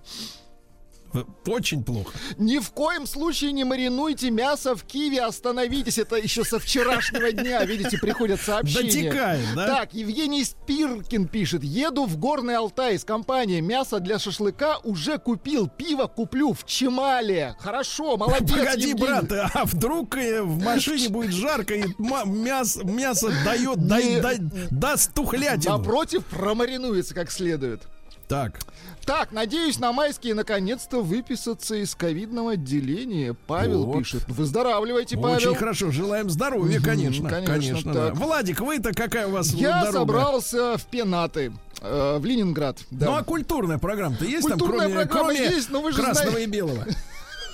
Ее немного, насладиться. Буду фотографировать красоты родного города. А, вас, вот что кстати, вы, вот вы да. что, на показ это делаете? Скажите, Нет, что я вы- делаю ради кайфа, серьезно. Я просто получаю удовольствие, искренне. И делюсь Хорошо. вот с такими, как вы. Да, ну и я тоже, да, да, конечно, я тоже. Значит, э, давайте-ка мы подведем итоги. Э, Давайте. Надеюсь, что они будут не грустными. Но они грустноватые, скажем так. 67% наших слушателей останутся дома. Как 67? Да, и только 33 поедут. Это А все, 30 а я вам скажу, это все виноваты цены. Понимаете, вот эти сочинские. 100 Какие ты- цены? 100 тысяч с куста. Слушайте, возьмите себя в руки, пустите за 5. Хорошего человека, если человек хороший, можно и за 3 пустить. Он может вам прочистить там что-нибудь, да? Если вы девушка, конечно. Нет, если вы человек хотя бы. Человек хороший. Я вот про это и говорю, да. Товарищи дорогие, но послушав наш эфир, вы э, время действительно есть, ну хотя бы на день, на два, хотя бы в соседнюю, я не знаю, область куда-нибудь. Э, не, не тратьте время зря. Давайте прос- просвещаться будем, правильно, Владимир? Давайте просвещаться.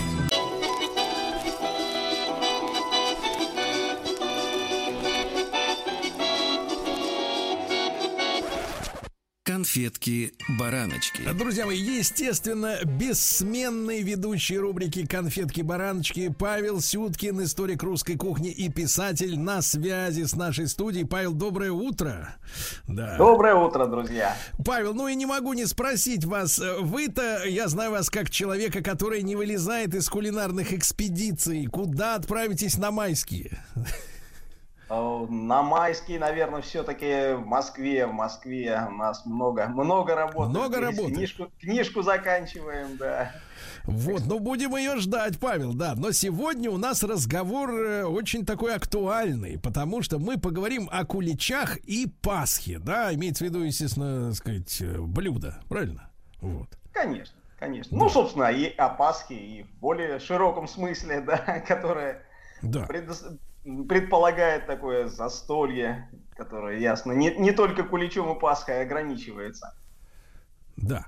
Вообще, конечно, э, вот удивительно, праздник этот э, вошел, вошел, конечно, в традицию, но кажется, что он был всегда, да, ну вот как там, приняли, да, христианство на Руси, э, так вроде как и начали печь куличи, Пасху делать, хотя вроде как бы с чего, да, в Библии, конечно же, никакой вот этот высокий там кулич, да, политый помадкой, да еще присыпанный сверху всякими там орешками, э, конечно же, не упоминается, точно так же, как и там, пирамидка из творога, вряд ли вы найдете э, каких-то упоминаний об этом. То есть э, вроде как логика подсказывает, что, конечно, это такое более позднее приобретение нашей кухни. А, Ну и опять же, опять же, ну вот э, сегодняшний э, кулич, э, правильно, вот который там скоро понесут освещать в церкви, это высокое такое вот сооружение, да, из сдобы, политое сверху помадкой, украшенное, кто-то кладет внутрь там изюм, сухофрукты, то есть вряд ли... ну, цукаты. как-то так. Да, да, да. Вряд ли все это было в крестьянской избе, ну там, я не знаю, 300-500 лет назад. Как-то вот сложно это предположить. Э, Вот. Самое главное, формочка, да, вот сегодня там вы- э, кто-то будет выпекать эти э, куличи, да, в какой-то специальной антипригарной формочке, да. Ну, раньше там при Советском Союзе делали просто в кастрюльках, да, кто-то даже в консервных банках, я знаю, рассказывали нам, э, выпекали куличи. Но понятно, что там 500 лет назад этого всего не было. А каким же тогда был кулич? Вот э, на самом деле м, на это нам отвечает э, не столько даже кулинарная литература, рецепты, сколько э, наши художники, которые еще, э, вот, рисуя русский быт, э, изображая его там столетний, двухсотлетней э, давности, кулич-то рисует совсем другой. Э, Если вот вы на досуге посмотрите, ну, например, Владимира Маковского «Молебен на Пасхе», э, так, э, ну, это вот как раз сцена там во дворе церкви, когда священник, э, пожилой, седой, видимо, э, выходит освещать. И вот перед ним выкладывают крашеные яйца, там какие-то а, другие продукты. Женщины стоят с иконами, и лежит рядом с, янц- э, с яйцами просто краюха черного хлеба. Ну, по живописи, конечно, трудно понять, из чего он состоит, но по виду это вот просто такой а, каравай. А ведь если задуматься, то на самом-то деле это и есть э, подовый так называемый кулич. То есть тот, который делали не вот в этой замечательной формочке антипригарной, да, высокой, а если просто вот кусок теста колобок его там положить, ну, на противень, конечно, уж не совсем на печной пот, а, то он, ну, ну как, растечется, да, вот э, станет таким караваем практически. А, Именно на самом деле таким-то и был, и был наш исторический кулич. Ну, собственно говоря, само, само слово-то кулич у нас начинает употребляться ну, где-то там с 18 века. А, До этого подобное же изделие называлось перепеча. Перепеча? Да. И э, вот есть даже упоминание, что э, на Пасху э, супруги м, российского царя в, 1000, ну, в 17 веке э, жены э, дворян, бояр привезли более 400 перепеч со всех концов страны. Ну, в подарок просто пасхальный. Вот. Отсюда, в общем, понятно, что это действительно хлеб праздничный и, ну, по всей видимости, аналог сегодняшнего э, нашего кулича. Кстати, можно задать вопрос, а когда же происходит вот это изменение кулича от подовой формы такой, м, просто в виде краюхи хлеба, э, к сегодняшней вот этой изящной, современной, сдобной? А, И происходит это, удивитесь, можно достаточно легко проследить. Это изменение, это середина 19 века в нашей кухне, в нашем быту. А что тогда происходило? За полвека до этого мы помним вот это огромное французское влияние, связанное с приездом а, множества французских поваров после революции во Франции 1789-93 годов. А, Затем наполеоновские войны, когда, собственно, сотни тысяч, наверное, обычных э, россиян, солдат, офицеров, э, да и гражданских людей вот, проехалась по Европе, да, и познакомилась э, само э, своими глазами, как живут люди, что они едят. Вот. И тогда к нам приходит как раз э, такое изделие, как ромовая баба.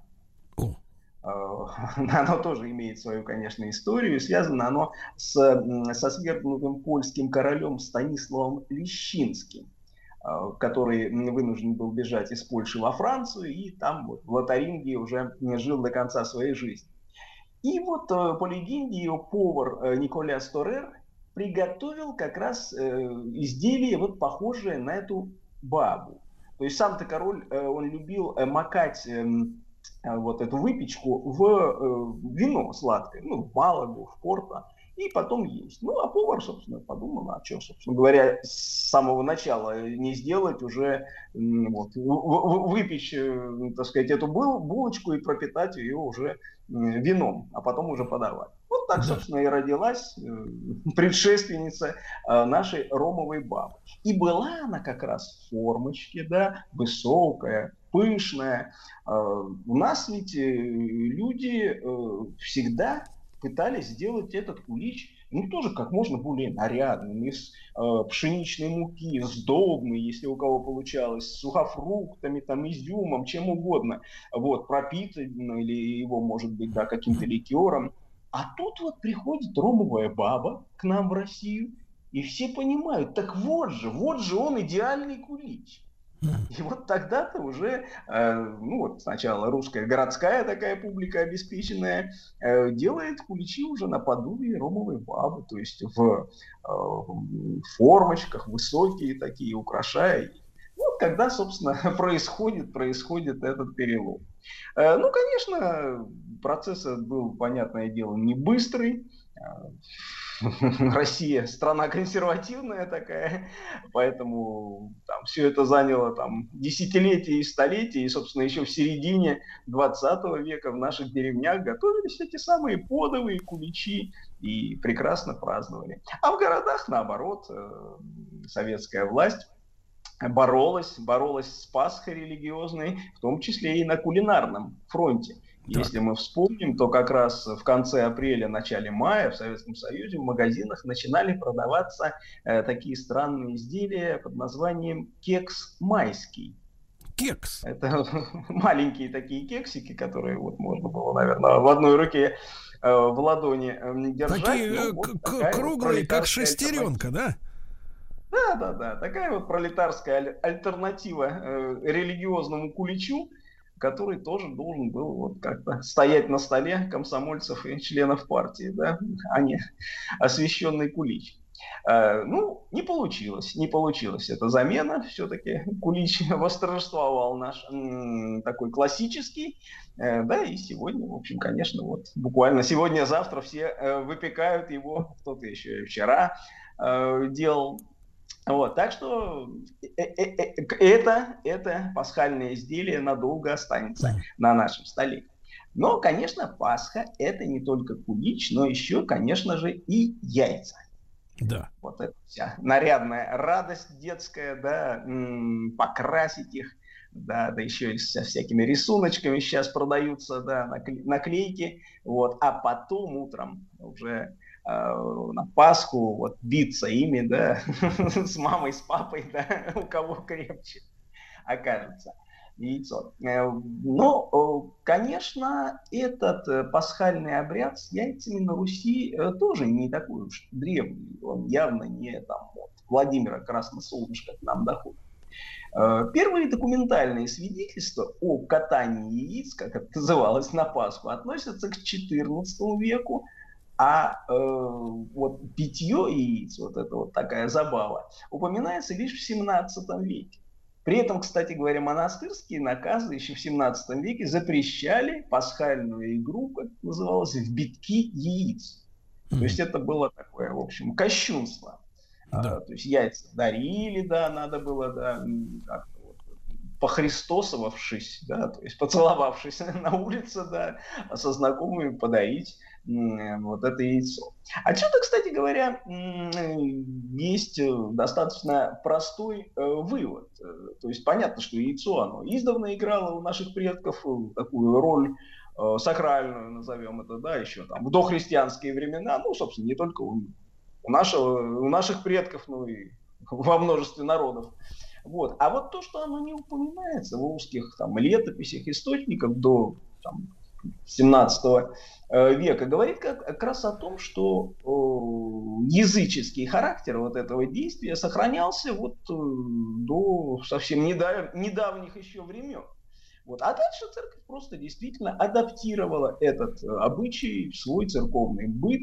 Ну, собственно, аналогичная ситуация получилась же и с блинами на Масленицу, да, когда они э, до там, 16 века в сыропустную неделю практически не упоминались. Да? То есть блины и масленица – это сегодняшняя наша ассоциация. Вот. А э, уже в 17 веке, да, действительно, вот как пишет русский историк э, Николай Костомаров, всю страстную неделю повсюду толпились продавцы красных яиц, другие расписывали их золотом, некоторые яйца были гусиные или куриные, вареные, а иные даже деревянные. При христосовании считалось необходимым дать яйцо, а если христосовались люди неравного достоинства, то яйцо давал высший, низшему.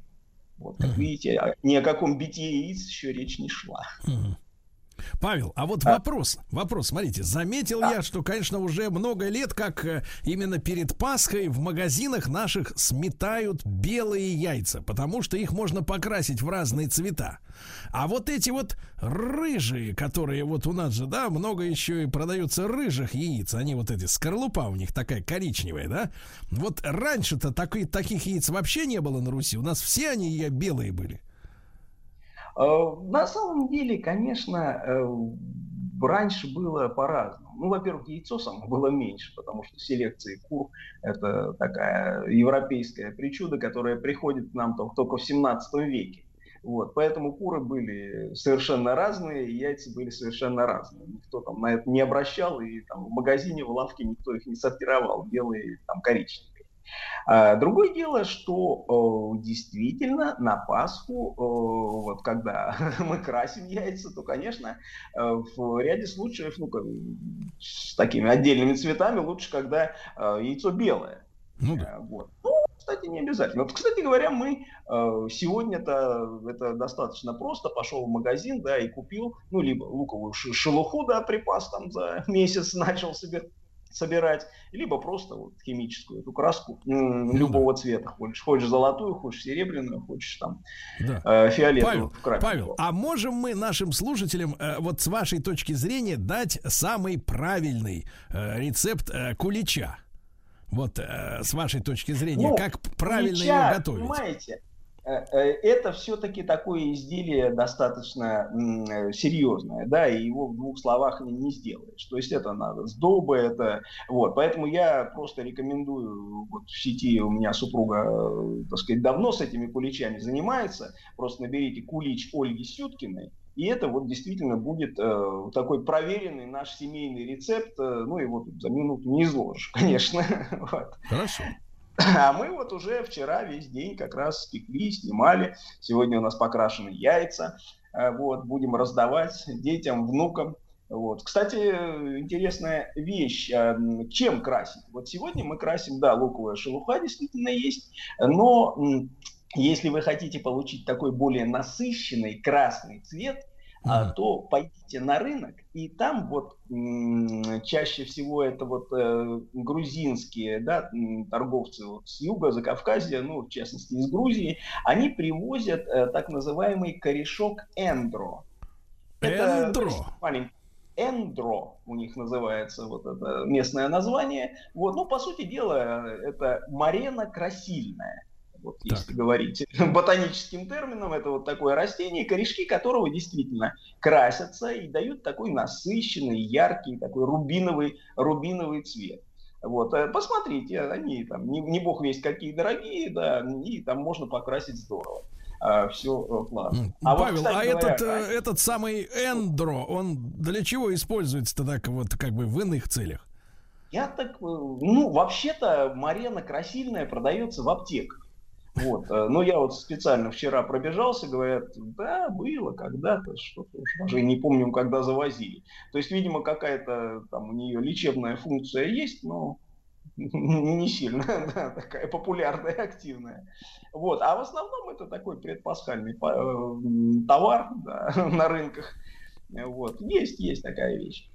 Вот, так что пробуйте, яйца действительно получают, даже если вы возьмете коричневое яйцо, оно все равно покрасится в такой густой, яркий такой хороший там, рубин, красный, красный цвет. Павел, а против красок вот этих химических из пакетов вы выступаете? То есть, как бы, так сказать, э, может вред яйцу быть нанесен при помощи этих порошков? Нет, конечно, я думаю, что те пищевые краски, которые продаются, они же ведь идут там не только на яйца, но и можно там окрашивать и какие-то другие пищевые продукты. То есть они, в общем, в основном-то проверены. Да и, ну, не едите вы же эту скорлупу э, яичную. То есть ничего такого страшного не, не произойдет. Это такая забава детская, взрослая, раз в год можно себе позволить. Поэтому красьте любые, золотые, серебряные, рисуйте на них там крестики, пола, что, что вам нравится. Да, да, Павел, ну, вам, как всегда, огромное спасибо. Вас со всеми наступающими праздниками э, наша Спасибо, редакция э, поздравляет. Супругу, ей спасибо большое за рецепт. Наши слушатели могут, я напомню, найти рецепт вашей супруги, правильно? Э, б- Про, так сказать, э, нужной Пасхи. Да, да, друзья мои. Ну и весь наш цикл конфетки-бараночки, естественно, на сайте радиомаяк.ру. Сергей Стилавин и его друзья.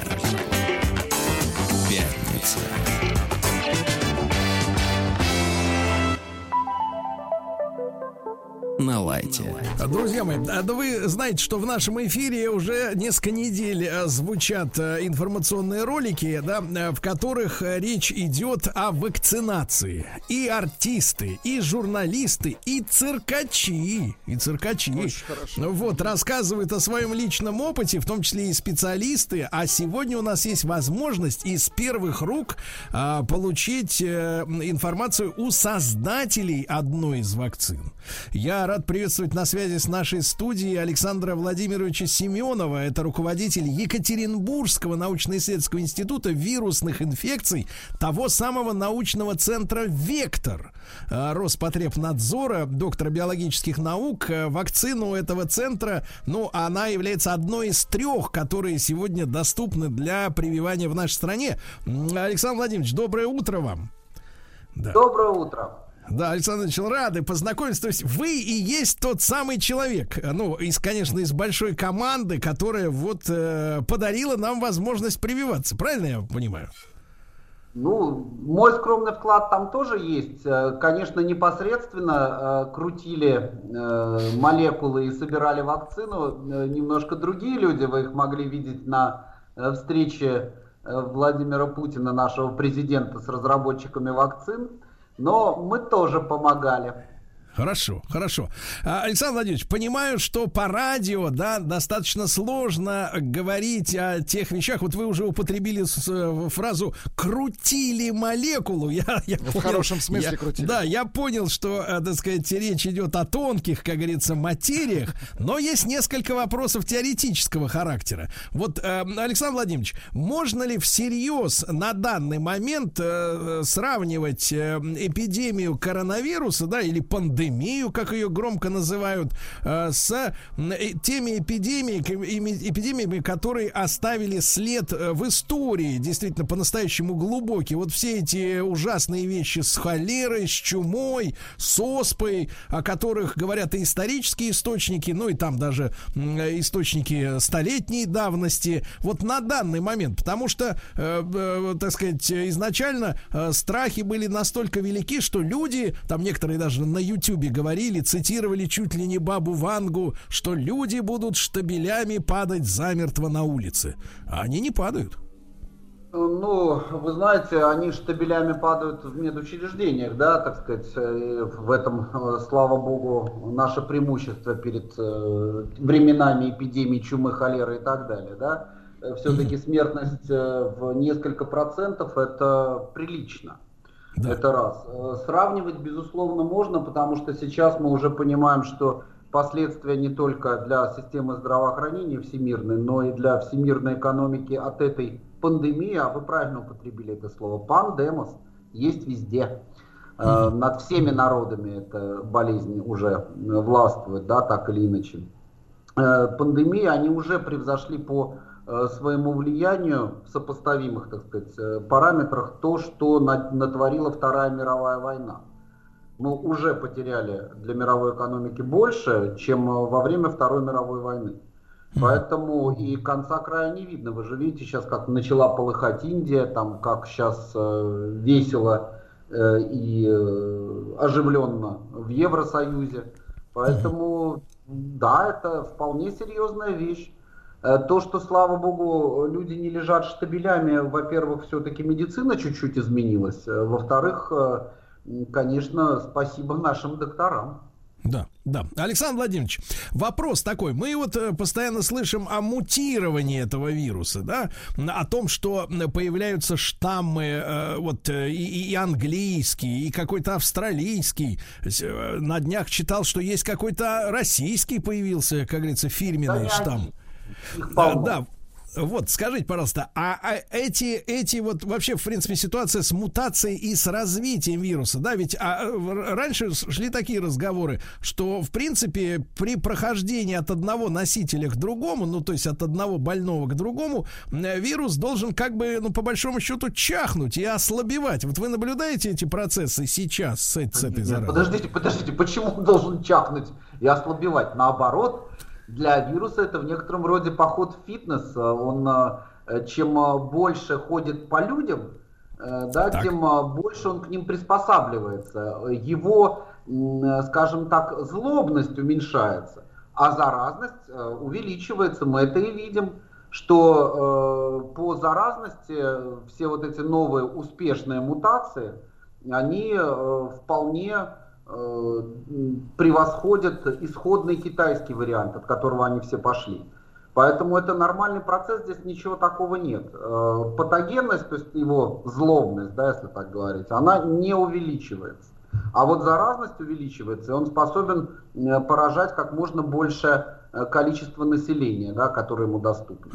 Э, Эволюция вирусов это естественная вещь, мутагенез это естественная вещь. Э, Здесь идет в некотором роде гонка между здравоохранением и вот этой вот болезнью. Если мы быстрее привьемся, мы остановим этот процесс накопления мутаций. Чем больше будет привитых, тем сложнее будет вирусу распространяться. Чем сложнее вирусу распространяться, тем меньше шансов на успешную мутацию. Вот и все. Мгм. Александр Владимирович, а относительно вот погодных условий, да, э, э, когда только все началось, были разного рода версии серии, что, мол, а вот посмотрите, э, как-то вот приморский, там прибрежный климат э, э, влажный влияет э, больше благотворно на развитие этого вируса, а, например, там сухой климат континентальный в меньшей степени. Вот мы сегодня уже понимаем эти закономерности температурные, климатические, где этой гадине живется вольготней?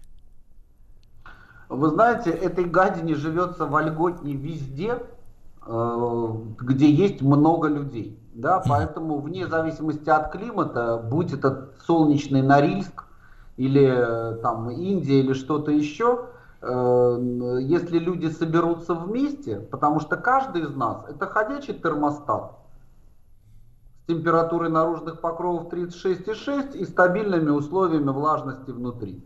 Поэтому если вы подойдете ко мне и я до вас докашляну вирус, то неважно какая погода будет на улице, мы с вами заболеем. Разумеется, в условиях там очень сухого э, воздуха, там повышенной инсоляции, вирус меньше будет э, сохраняться на поверхностях. То есть, если там человек, не знаю, там вытер, простите уж э, за такую бытовую, да, там неприглядную лексику, там вытер сопли об дверную ручку, э, то понятно, если на нее светит солнце, ультрафиолет и так далее, там вирус погибнет быстрее, чем если будет тепленько, влажненько и пасмурно. Он на этой ручке останется жить дольше. Но если подошел человек к человеку в автобусе, оба без масок, и друг на друга они накашляли, один из них заражен, то заболеть в любом климате заболеет. Будь это какая-нибудь пустынная там э, зона в Сахаре или будь это влажные тропические джунгли. Я правильно понимаю, Александр Владимирович, что э, вот эти маски, да, пресловутые, это как раз э, в первую очередь э, необходимое средство сдерживания слюны при разговоре или при кашле, чтобы вот это жидкое, жидкий субстракт, да, он как раз не разлетался по Аэрозоль. сторонам. Есть хорошее слово аэрозоль. Да. Вот. Ну, я правильно Конечно, понимаю, да? То есть это, конечно, это да. защита, это Сам так... по Это... может. Вирус сам по себе летать не может, э, он переносится вот в тех микрокаплях, э, которые образуются при разговоре, при кашле, при чихании. Э, Это нормальное, так сказать, свойство человека. Да? Любой человек выделяет некий аэрозоль. Открыв рот и начав разговаривать, он, или там даже дышать, он выделяет этот аэрозоль. Если на тебе надета маска и ты э, заражен, ты, ты выделяешь вирус, то, грубо говоря, вот этот аэрозоль не полетит далеко, а он останется на поверхности маски. Если на и на э, зараженном, и на здоровом человеке надета маска, то вероятность передачи вируса совсем э, становится незначительной. То есть это такой способ э, защитить и окружающих, и себя. Мгм. Александр Владимирович, К э, сожалению, вашей- пока самый доступный.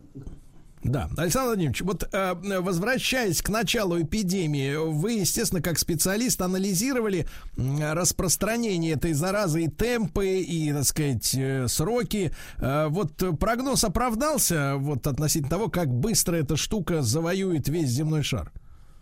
Вы знаете, ну, как э, все, столкнувшись с чем-то ранее неизвестным, разумеется, строилось несколько сценариев. Да, первый сценарий, что все это зачахнет само собой. Второй, э, то, что мы успеем э, это все побороть э, эпидемическими мероприятиями. Третий, самый худший, что не до конца будут выполнены ог- ограничительные меры, и это будет распространяться. К сожалению, оправдался третий сценарий.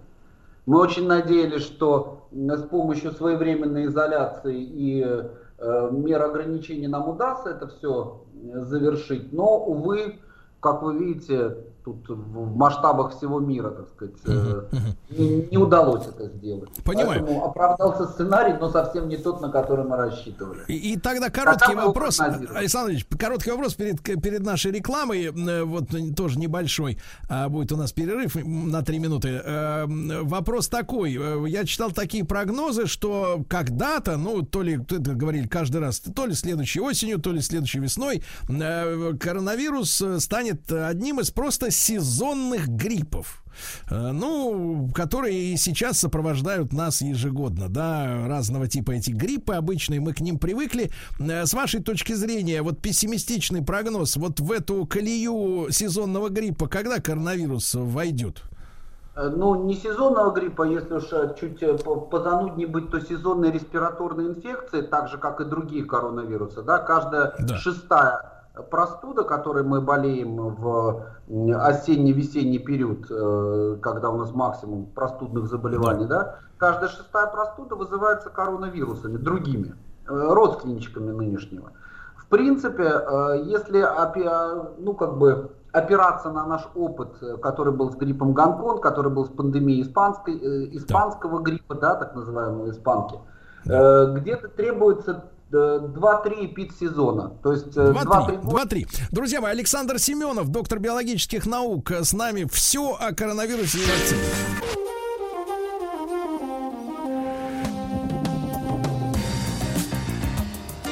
Сергей Стилавин и его друзья.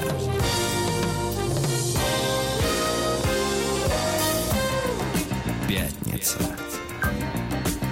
На лайте. Друзья мои, э, с нами на связи Александр Владимирович Семенов, доктор биологических наук и руководитель Екатеринбургского научно-исследовательского института вирусных инфекций научного центра «Вектор». Естественно, вы э, название этого центра прекрасно знаете. Александр Владимирович, вот вопрос э, Да-да. еще. Бытовой, давайте бытовой. Я вот, честно говоря, видел уже пункты вакцинации даже в подмосковных областных торговых центрах. Ну, вот это удивительно, да, то есть простая история, совершенно люди выходят из кассы э, с покупками, и тут же стоит такой киоск, где можно привиться, заполнив необходимые документы.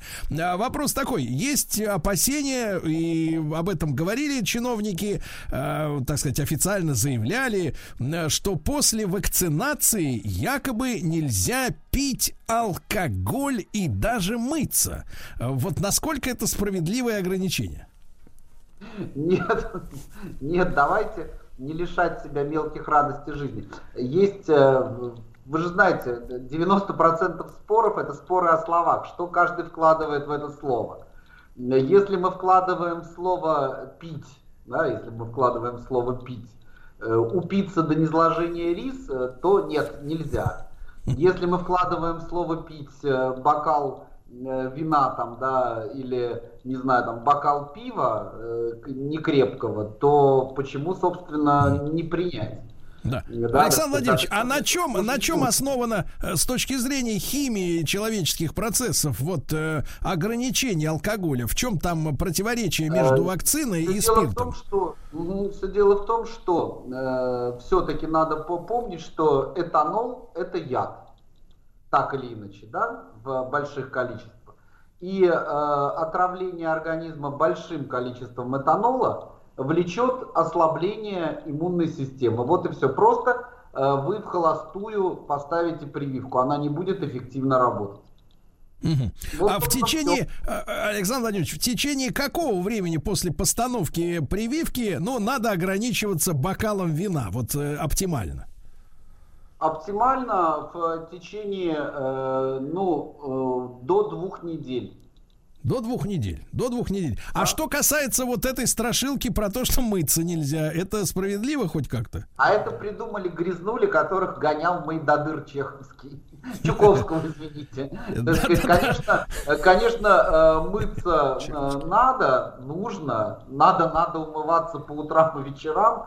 Э, Наверное, не стоит первые дни после прививки мыться в какой-нибудь жаркой бане, там, диким столеваром там при 120 градусах париться.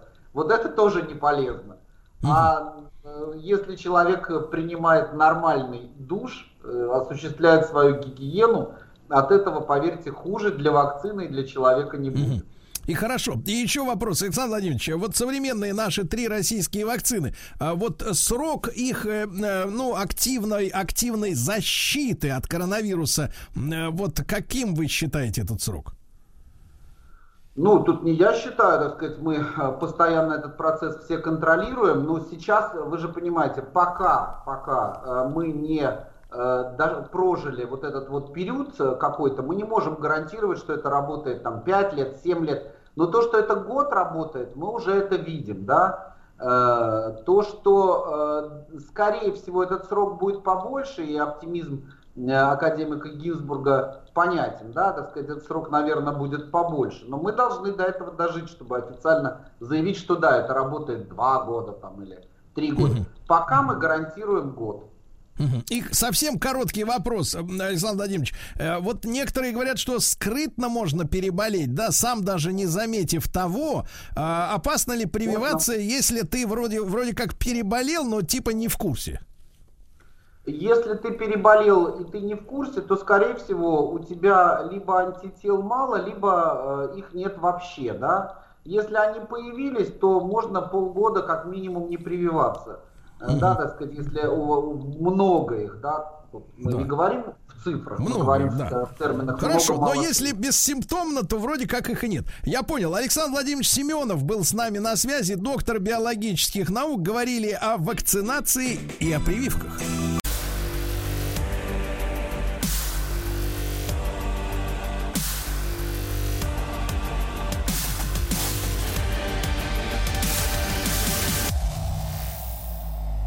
Обратная сторона музыки.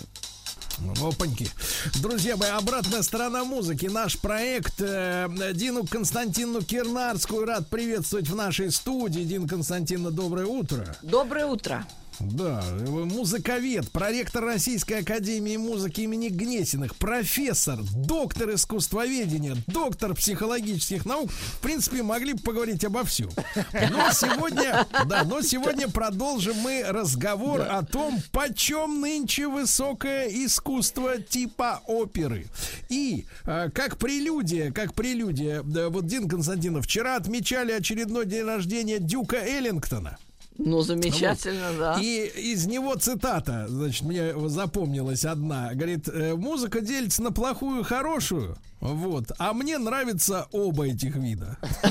Прекрасно, ну молодец, это очень неужели, правильно. неужели, вот скажите, Дин Константиновна, каждый, кто берет в руки инструмент и провозглашает себя музыкантом, или каждый, кто разевает свой рот и начинает петь, может, э, так сказать, заслуживать такого снисхождения, и вот чтобы Эллингтон к нему относился позитивно. Абсолютно правильно. Потому что главная любовь. Я же всегда повторяю слова великого человека, пианиста Артура Шнабеля, который говорил, главное – это любовь, любовь к музыке. Любовь всегда рождает некоторое знание, но я никогда не слышал, чтобы знание рождало что-либо подобное любви. Да. Вот любовь главная. Э, Так что главный энтузиазм. Вот пой с энтузиазмом, и, и тебя заслушаются. Сначала любовь, Владик, потом деньги. Э, Бесспорно, кстати Да. говоря, да. Один Константин, один Константин. Ну вот давайте начнем с приятного. Вот из чего складывается билет в оперу? Потому что вроде как и хочется искусства, а оно кусается, Кусается, прямо да, на да, кассе. Да. Ой, ну не так уж оно кусается. Вот, пожалуйста, простой пример, который я вспомнила. Буквально недавно я хотела пойти на спектакль Горбачев в Театре наций. И, и там играют знаменитые актеры наши Вы Миронов, что-то Хаматова. пропустили во время перестройки? Он Нет, ну я, нет, не музыкальный. И Там 13 тысяч билет. А максимум официальная цена, я же не говорю о спекулянтах, мало ли там скупят мошенники и будут продавать по 100 тысяч. Нет. А нормальная цена в Большой театр, это, кстати говоря, слова директора Урина. 15 тысяч рублей. То есть 200 долларов. Это, между прочим, абсолютно стандартная, мировая, самая высокая цена билета. Нельзя думать, что в Москве все самое дорогое, и, и у нас все самое недоступное. Ничего подобного. Во всем мире где-то около 200 долларов цена самых лучших оперных билетов. Но при этом, но при этом вы можете за 10 долларов, а иной раз и за 5, а вот, например, в Англии Ковент-Гарден 3 фунта, вы можете стать в уголку и наслаждаться как можете. Ну, или плакат есть купить просто, да. Нет, вы можете просто э, стоять на балконе Ну, а вот там как где-то или сидеть на плохих каких-то За 200, местах. как часто можно слушать оперу? За 200. Ну, Э, серьезно, ну, просто любопытно. это кому За- как. А, ну, понятно, кому всё-таки. как. Ну, Это то есть если, если потянет, Владик, потянет. если варикоза нет, тогда Нет, стоит. Владик Нет. один раз и все, и можно отдыхать. Кто-то э, до 200 долларов просто прикуривает а, от, Конечно, э, конечно, таких да. банкнот, а это как бы не проблема. А для кого-то это действительно большая... Только так никто же вас не заставляет. Но в целом, в среднем давайте считать 100. Если Это будем хорошо, считать что не заставляет. 200 самая высокая цена, это говоришь, ой, 100 долларов все сейчас падают, а скажешь 7 тысяч рублей, да запросто. Вот э, на квартет И я недавно Квартирник. ходила в ДК Зуева ходила, да, что-то около 10 тысяч. Ну, Константиновна. эти 10 тысяч. Дин Константиновна, я смотрю, вот уже второе прозвучало название. Какие-то сомнительные вы мероприятия посещаете. Да я вообще театрал, я люблю ходить в театр. Дин Ну, Константин, вас должны пускать бесплатно. Горбачев Вы три- специалист. 13 и не стоит. Ну, так. вот, видите, цена та же, что в большом. Я про то и говорю, что популярные спектакли в драматических театрах стоят ничуть не дешевле иногда, э, нежели вот опера. Так Да. что да. Ну вот вы упомянули, что некоторые прикуривают, я скажу так, это омерзительно, а вот если даст прикурить со 100 долларов, это А, уже ну, это другой да. калинкор. Ну, да. да. А, Дин Константиновна, ну вот смотрите, а э, давайте так, билеты по миру, как говорится, одинаковый Да, прайс да, имеют, более-менее да? одинаковый. Вот, а вот какая опера-то круче? Вот вы знаете, вы знаете, у нас есть такой друг Рустам Иванович. Его видели, наверное, в коридоре, он так обычно бегает быстро из кабинета в кабинет. Вот. И он однажды был в Милане. Так. Вот, Ласкал и э, да. хвастался мне, говорит, э, я, говорит, Сергей Валерьевич, э, прожил 4 дня по соседству с Ласкала. А, просто прожил по соседству. Да, да. так, нет, нет, это не развязка истории. Это не развязка Ну, истории. и Вот. дальше. Потом мы с ним, значит, посмотрели фотографии. Оказалось, что жил он напротив вокзала, потому что он очень красивый. А само здание Ласкала скромное Оно такое очень скромное, да, это правда, то это есть он правда. бы- Он бы и не заметил. Он и не заметил. Ну, оно открыто в 1778 Да. году, это 18 Вопрос-то века такой, театр. Дин Константин, а какая опера действительно самая крутая? Мы понимаем сейчас, да, что как и в футболе, как в спорте, людей перекупают. Да, сейчас найти национальную команду по-настоящему ни в футболе нигде невозможно, сборную, например, Ну, да. Вот, а в опере как? Там что ж перекупают этих э, голоса-то? Обязательно. Причем самое-то интересное, вот была статья насчет Шекспировского театра и вообще э, драматического театра в Великобритании. И там говорили, вот кошмар, если мы вовремя не озаботимся покупкой солистов, настоящих звездных, то они уплыли в другие руки. Вот в тот же Милан там из Лондона уплыли, в Москву уплыли, еще куда-то. А вот э, театральный рынок, он гораздо более локален, потому что все-таки он, как ни говори, связан с родным языком, с культурой. Э, Это все гораздо более как сказать, национально. А опера это международная вещь. Это, это, да, все знают солистов оперы, Доминго, там, Каррерас, эти три тенора, и неважно, Ну, что уже они не три. испанцы. Ну, я, я знаю, я говорю, вообще проект такой был мощный, да. Э, уже повороте с нами нет, но тем не менее, э, вот такие вот А Доминго-то преследует женщины, говорят, э, в сороковом году с кем-то там. Ой, да браки, ну Да, что с вы, ну... хорошей памятью Он, женщины. он... Половина уже не помнит. Может, никогда никто ее ни за что не трогал, а тут э, Доминго до коленки дотронулся случайно, проходя между креслами. Знаете, вот в опере э, бывает иногда в проходах мало места, он шел-шел и задел, вот Дорогие пока шел, грудь, да, да, задел, задел да. грудь. А они понимаю. подумали, что что-то за этим стоит. Поэтому, э, поэтому ради, так сказать, избежа, избегания этих неудобных историй надо идти задом к тому, кто сидит, чтобы никто не заподозрил. А еще хуже, вы представляете, какое искушение, а? Ну, прям скажет, нечаянно, нечаянно что-то Нет, такое. или да. остановился, дальше не пойду здесь. Один хорошо. Константин, так вот на данный-то момент э, какой коллектив, как говорится, оперный, ну, вы считаете самым блистательным э, в мире? Коллективы в операх, как вы знаете, они международные, в том-то и дело. Нельзя Ну, я сказать, имею в виду что тере- да. я имею в виду в кон- ну, оркестр, хор, там, здании? так сказать, а, оркестр, хор, ведь там же не только солисты.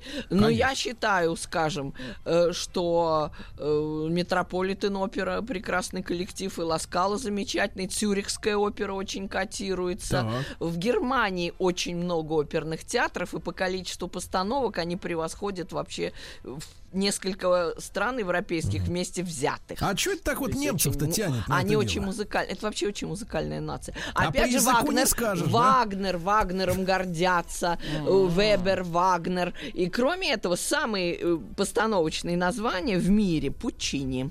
Оперы Так. Пучини, Погоди, э, погоди. Баттерфляй, Тоска, Богема, Богема. хорошо. Это самая популярная опера Богема. И вот этот вот фильм, помните, где был Нетребко и Велозон 2008 года? Немецкая, кстати, Конечно, картина, немецкий режиссер. Э, Она просто бьет все рекорды. Так что первое место Пучини, дальше Верди, естественно.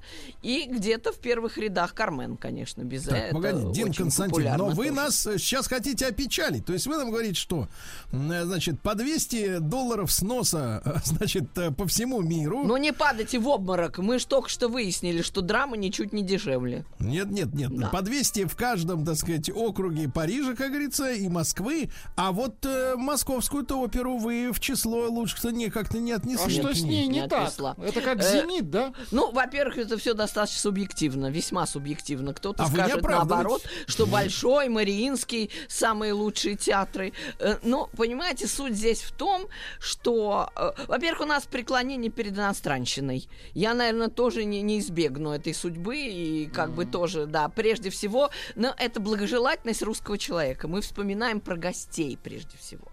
Про, про других, о себе неудобно. Самим хвастаться неприлично. Нужно сначала сказать хорошее гостям, то есть людям, э, которые живут и работают в других странах, их порадовать, их. А потом уже себя, понимаете? Поэтому Это это, неправильно. русское гостеприимство, я, так сказать, Пора сразу реверанс. Вот реверанс в сторону иностранцев. Но, в принципе, на самом деле, если говорить, ну, это э, на одном и том же художественном уровне, более или менее, это крупные оперные театры. Другое дело, я вам скажу, что бюджет Метрополитен Опера в три раза больше, чем Большого театра. Погодите, погодите, Да, да, минуточку. да. А как это возможно, если билеты по 200 с рыла? а, Причем здесь Везде, билеты? да. Ну вы какой наивный человек. Э, Даже, абонемент? Я вам Нет, а скажу я- я- так. Да, Да. дайте сказать-то про билеты, про, про, про деньги говорим, о самом насущном. Э, Значит, э, доля билетов в бюджете театра процентов 40 составляет обычно. Это как? А все, а вот так. Вы прям какой? Вот я вам приведу цитату из Надежды Соловьевой. Это жена Владимира Познера. Э, Она очень крупный продюсер. И в свое время мне удалось с ней говорить. Э, Мы говорили о э, Элтоне Джоне, о его гастролях в Москве, она говорит, ну вот черт знает что. Вот я говорю, вот у меня зал, вот у меня билеты, я могу продать эти билеты по такой-то цене. Все, друзья, точка. На этом деньги заканчиваются. Давайте теперь их будем пилить. Как можем, так и распилим. И она говорит, что вот эти бесконечные спонсорские деньги, они, цитата, портят бизнес и развращают артистов. Вот так вот.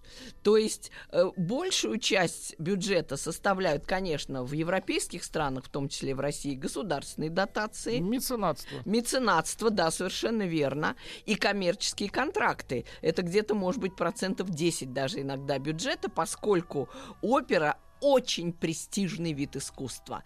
С ней не ассоциируется Nike или Adidas. С ней ассоциируется BMW, Porsche, э, какие-то крупные авиакомпании. Вообще... А не о- пора ли, опера, Дина да. Константиновна, Отели, опере стать... отели, да, Давайте так, опере стать демократичней? А она На и так демократична. Ну где же она не демократична? Ну что шутите, 10 а долларов это вам билет. один бас не по, не по нутру? А, Я для примера Там говорю. каждая полоска отрабатывает Не, я вам говорю для примера, что все-таки с оперным искусством ассоциируются особо престижные марки. Вот, например, наша любимая Анна Нетребко лицо, лицо компании Шопар. Это драгоценности, это бриллианты. Ну, У вас это, уже знаешь давно ли, э, сгнили ваши бриллианты в вашем ящике, в шкафчике. А, а куда их надеть? Где их выгуливать? В опере. Бриллианты выгуливают в опере. Это очень важная ее функция. Дина прочим. Константиновна, а вы представьте, ведь мы должны показать всему миру. Мир-то перестраивается, мир-то уже коронавирусный другой. Хватит уже вот эти понты-то набрасывать. Мир в да? заперти. Порше, извините, БМВ, как вы там говорите, извините, Я BMW, говорю, да? факт. Но не надо давать, да- давайте факты, перевернем доску, Давайте, фигуры, давайте. смоем фигуры. Да Давайте уже смыло А всех, не только оперу, уже да авиацию смыло, туризм себе. смыло, всех смыло. Давайте представьте, выходит, уйдем. выходит та же не трепка, а и говорит перед выступлением, мой спонсор в комбинат Какой комбинат еще раз? Бабаевский, Бабаевский. шоколад. Ой, отлично, сейчас объедимся, Приятного ну здорово. аппетита, говорит Так, в конечно, И в, зале, и в аппетита. зале, слушайте, начинают Чмо раздавать. какое, да. Ой, Раздавать. шикарно, вы подали потрясающую Да, идею. да. Или- Вы подали гениальную идею. Вы, слушайте, вы мало того, что гениальный ведущий, так вы еще маркетолог, маркетолог в В душе. третьем поколении. Да, маркетолог. Маркетолог спит, спит, Да, да, да, спит, спит, да, да. Он уже Иногда проснулся, просыпается. проснулся и вопиет. Нет, Вот но так. дело в том, что, смотрите, мы говорим о том, что искусство надо нести в народ. Надо. А если спонсор, извините, BMW, то какой ж тут народ? Да нет, ну народ, я вам скажу как. А вот это вот очень интересный момент. По подсчетам, опять-таки, маркетологов оперы, ходит в театр в оперный 6% э, населения. А что за театр, люди-то? подождите, в драматический театр в три Да. раза больше, в кинотеатр в 9 раз больше. Люди Это подсчитано. Не, не, так не, вот, кинотеатр, кинотеатр за исключением Девитаева сейчас не может предложить наш. Да, ну ничего. так приличного, речь да. о чем? Что это элита. Вот нравится вам это или нет, но, скажем, газету «Сан» читает вся Англия, а газету «Таймс» 2%, но это те 2%, которые принимают решения. А нет, То нет, же самое принимает решение опера. и, Диана Константин, Константин, и аккумулирует у себя бабло.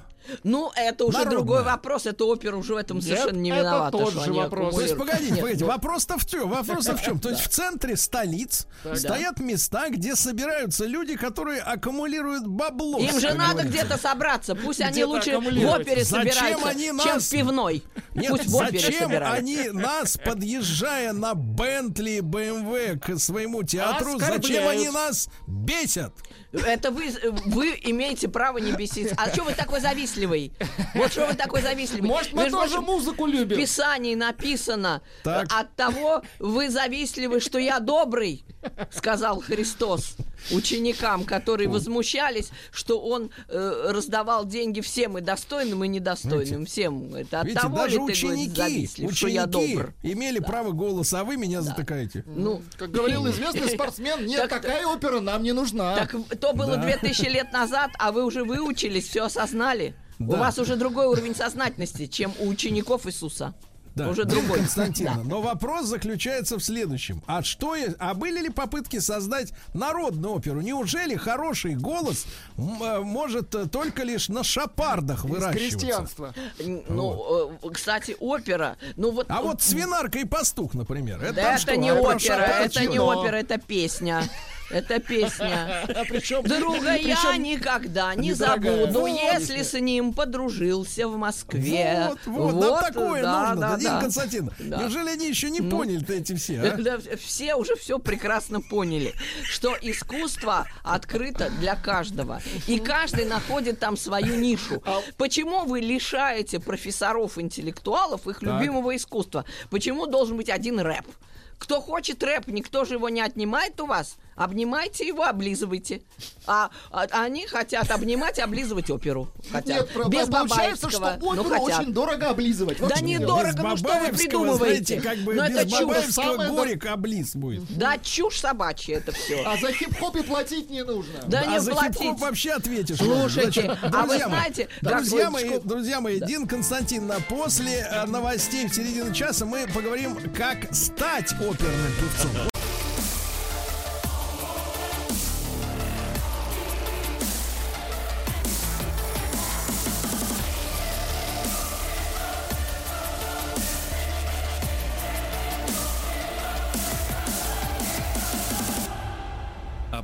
Обратная сторона музыки.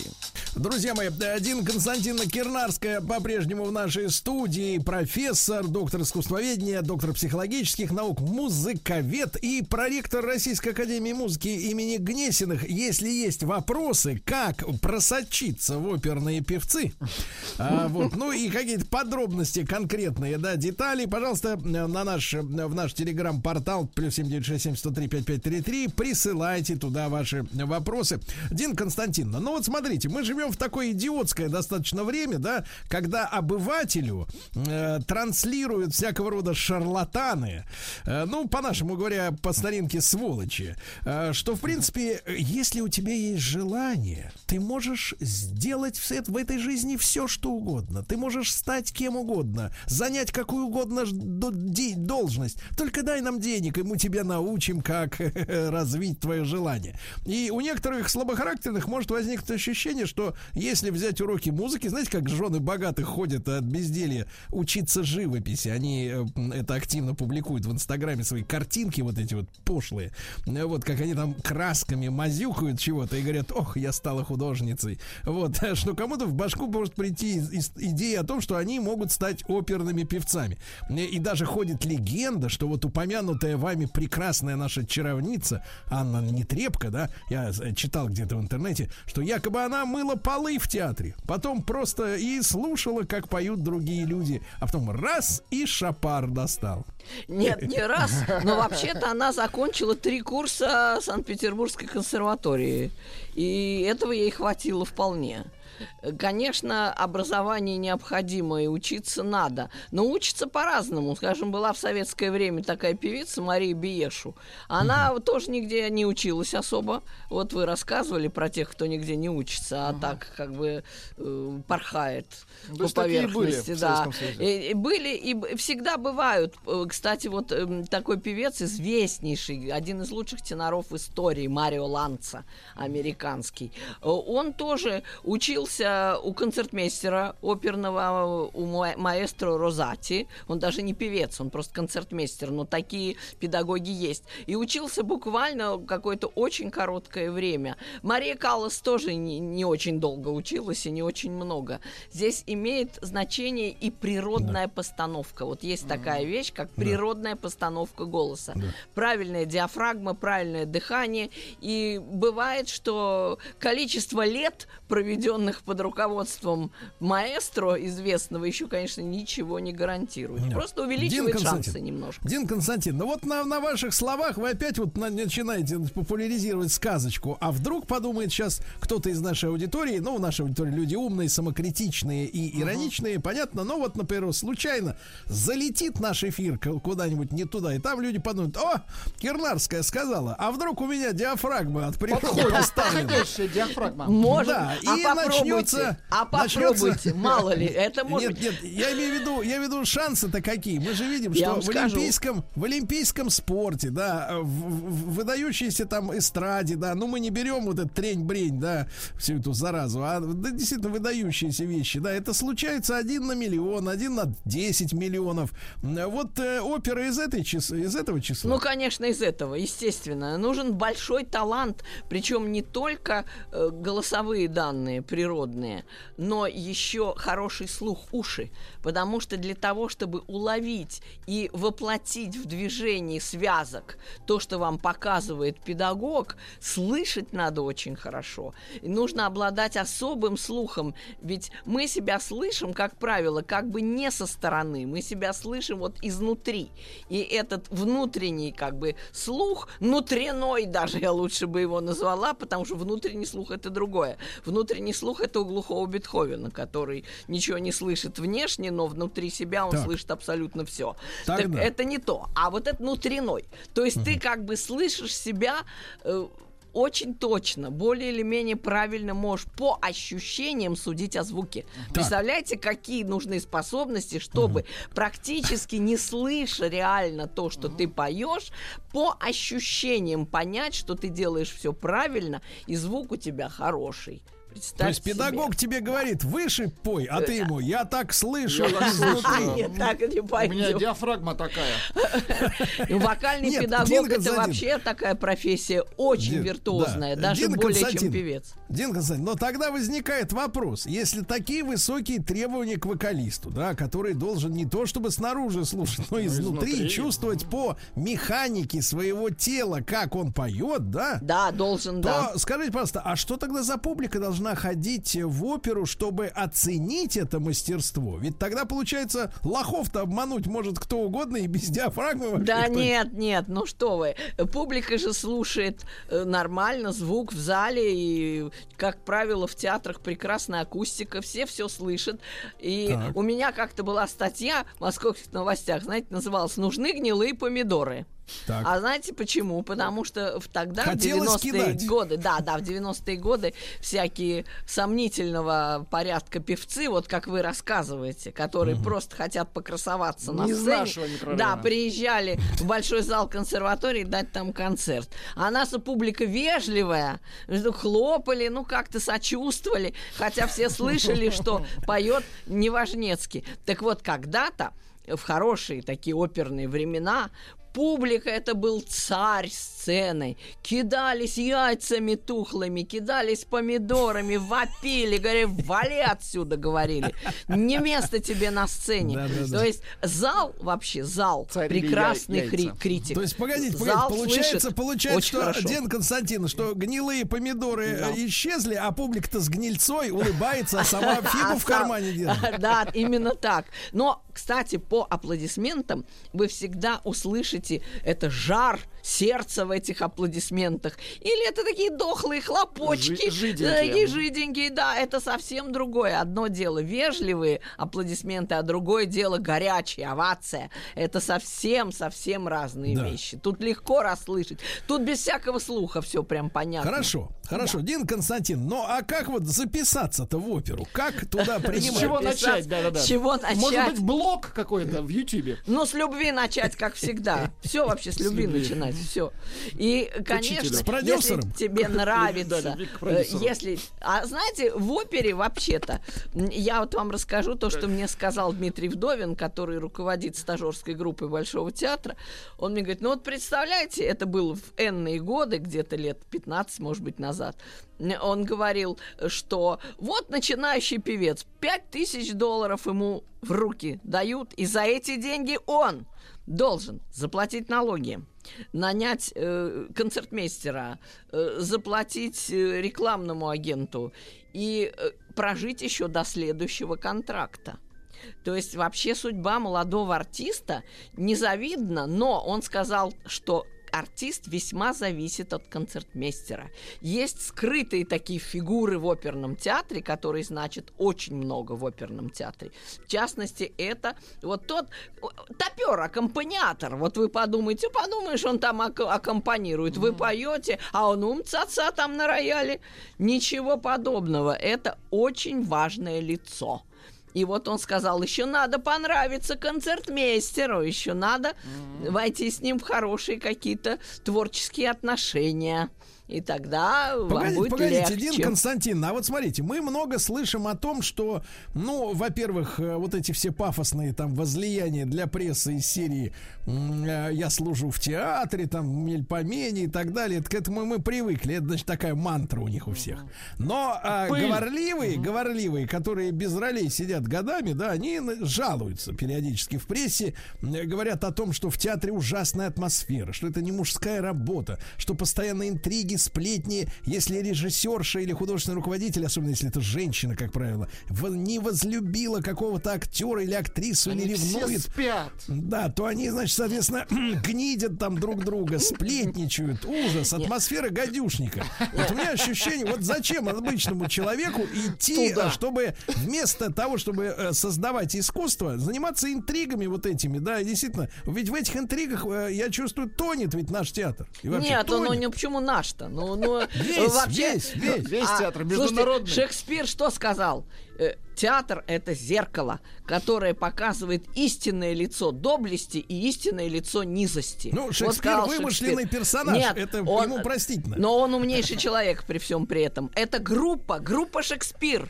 Вот Так. группа Шекспир. Группа это лучшая группа в истории. Это, между прочим, давно известно уже. Так вот, э, суть в том, что в театре это ведь свалилось-то не с неба, а пришло с улицы, можно сказать. И интриги, и злоба, и зависть. Вы что думаете, за стенами театра этого нет? Ну вы такой наивный прям человек. Да что вы. Это даже в семье есть. Даже в семье, в святом месте. А вы говорите в театре. И в церкви это есть. Посмотрите, вот, э, пожалуйста, э, про папу сериалы. Про Там вам папу, да. покажут, Про папу как это папу ложь, это римского, ложь, да, это вот. злые Ну, языки. конечно, Ну что, это Ну, Дин какие Константин, злые? это подонки снимают. это Конечно, подонки. пишут, Ну а прям, да, Пауло Соррентино вам подонок, один из лучших режиссеров в мире. Ну, а как вам не ай-яй-яй? Да с- Как вам не ай-яй-яй? Совратили, совратили, Да, совратили вам. гонорары, совратили. Да, ну да. Неправда. Так вот, к чему я клоню. Что интриги в театре, э, какие-то подколки, какие-то шепоточки, э, какие-то там нехорошие мысли Ну. и еще более плохие действия. Так, Э, да. Вот. Подсыпают, например, балеринам стекло в Да туфли балетные, подсыпают. Да, Ужас бывает какой. такой Это ужас, зачем? да. Это затем, чтобы соперницу со- сокрушить. Ну, вот это же Черный лебедь э, фильм, может быть, смотрели. смотрели. Дарья Аронофский там играет, и Натали Портман, и наша Мила Кунис, э, бывшая наша советская гражданка. Ну, судя Так по вот, выражению лица наша. да, но б- замечательная, да, Бывшая. тоже актриса. Так э, что же, там э, безобразие просто. Театр это обострение жизненных коллизий. Так, это нет, не я, что-то новое. Я, Ну, Дин да Константин, что? никому ничего не подсыпаю.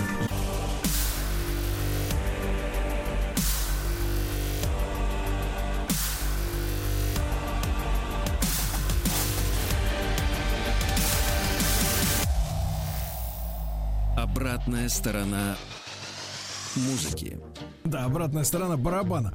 Значит, друзья мои, один Кирнарская музыковед, доктор искусствоведения, доктор психологических наук с нами точно чувствует нашу с вами психологию, э, Владик э, Дина Константиновна, да? Ну и отличную, отличную антирекламу оперному ремеслу сейчас сделал Ну, наш гость. антирекламу? Гости, да, потому что, в принципе, я вот, Дин Константиновна, вы, может, не верите, но я, например, меня тошнит от интриг, честно, вот э, всегда. Я даже, не- я даже, несмотря на приглашение на какую-то административную работу, никогда не соглашался, потому что я хочу э, жить в согласии со своей совестью. Мне не интересны Вы эти все вещи. Чистое.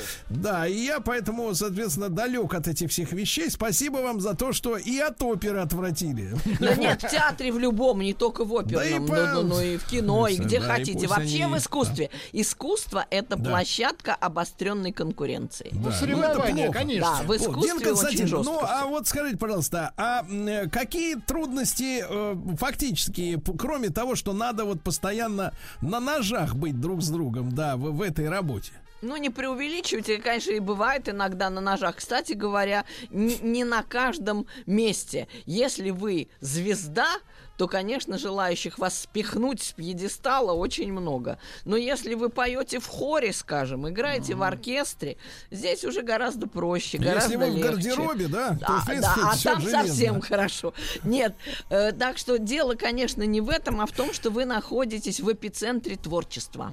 Опера очень творческий вид искусства. Там и изобразительное искусство, и художник, и декорации, там и э, пение, там и даже и танец в операх есть, и балет, и хореографические сцены. Так что это вообще вот именно синтез искусств. И он потрясающе великолепен. То есть, э, Дин и потому то есть там дорог. так хорошо, что это они должны приплачивать театру за то, что им дают на сцене выступать. да? Это вы процитировали Фрица Крейслера. Такой был великий скрипач, который сказал, да я бы рад платить за подобную привилегию выйти на сцену. Не, ну платят всем. И, между прочим, в 20-е годы опера была доходным делом. Так. Бизнес. И, кстати, были и в России частные оперы Зимина, Мамонтова.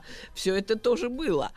А Потом появились профсоюзы, которые стали устанавливать определенные заработки, потому что когда-то, когда-то давным-давно платили, много платили только солистам, а вот вся вот эта, вот это все, сказать, мясо, это, как вам не стыдно? Это было Э, мясо. Это платформа, Как вам не мясо, стыдно можно сказать. Мясо, да-да-да. Точно Э, наоборот. Оперы, да. Это хор, оркестр, э, ми- миманс. Там Ну, очень это мясо, много, да. это платформа, это фундамент на самом деле, это фундамент Конечно, оперного искусства. Так вот, они когда-то были чрезвычайно бедны, как церковная мышь. Они были так бедны. И начали за счет общипывать этого- солистов, да? За счет этого опера выходила, можно сказать, в какую-то даже прибыль. Но потом появились профсоюзы, появились уже какие-то требования определенные, и уже купить задешево фунт оркестрантов, фунт оркестрантов Да, да, да. уже нельзя было. И получилось так, что понадобились спонсоры, вот те самые, которые портят бизнес и развращают артистов. Понадобились спонсоры, Это где любовь нужна. понадобилась государственная поддержка. Кстати, и раньше, ведь князья и графы и бароны, которые содержали частные оперные театры, они очень тратились. Это престиж. Вы понимаете, престиж нельзя ничем измерить, он бесценен. И вот опера, она дает вам вот такой высокий престиж. Так что не зря вы там выгуливаете бриллианты. Именно там, а не на футбольном матче. М, Понятно. Кто-то выгуливает бульдога, а кто-то... Кто-то бриллианты. Вот чувствуете бриллианты, разницу? Да, да, да. А до буквы Б в обе- в обоих. Да. Да. Да, Так что это вот высочайшую престижность оперной марки ни- никуда не деть, она единственна на самом деле. Из всех искусств такого же престижного, вот опера и балет. Опера и балет это вот два таких самых престижных вида искусства. А что в кино? Развалился и попкорн кушаешь. Нет, какой отснял тут престиж? пленочку А какой престиж тут? Да, Ну почему же развалился? Я видел, как люди после сеанса оставляли по бутылочке красного пустых. Ну вот, значит, вдохновение нашло во время сеанса. Вдохновились. Вдохновение. Да, да, Ровно вдохновение. на две бутылочки. Да, надо было душу отвести. Кстати, короткий вопрос от один Константина. А вы за употребление в буфете или против? Во время прослушивания. Я за то, чтобы человек чувствовал себя максимально комфортно.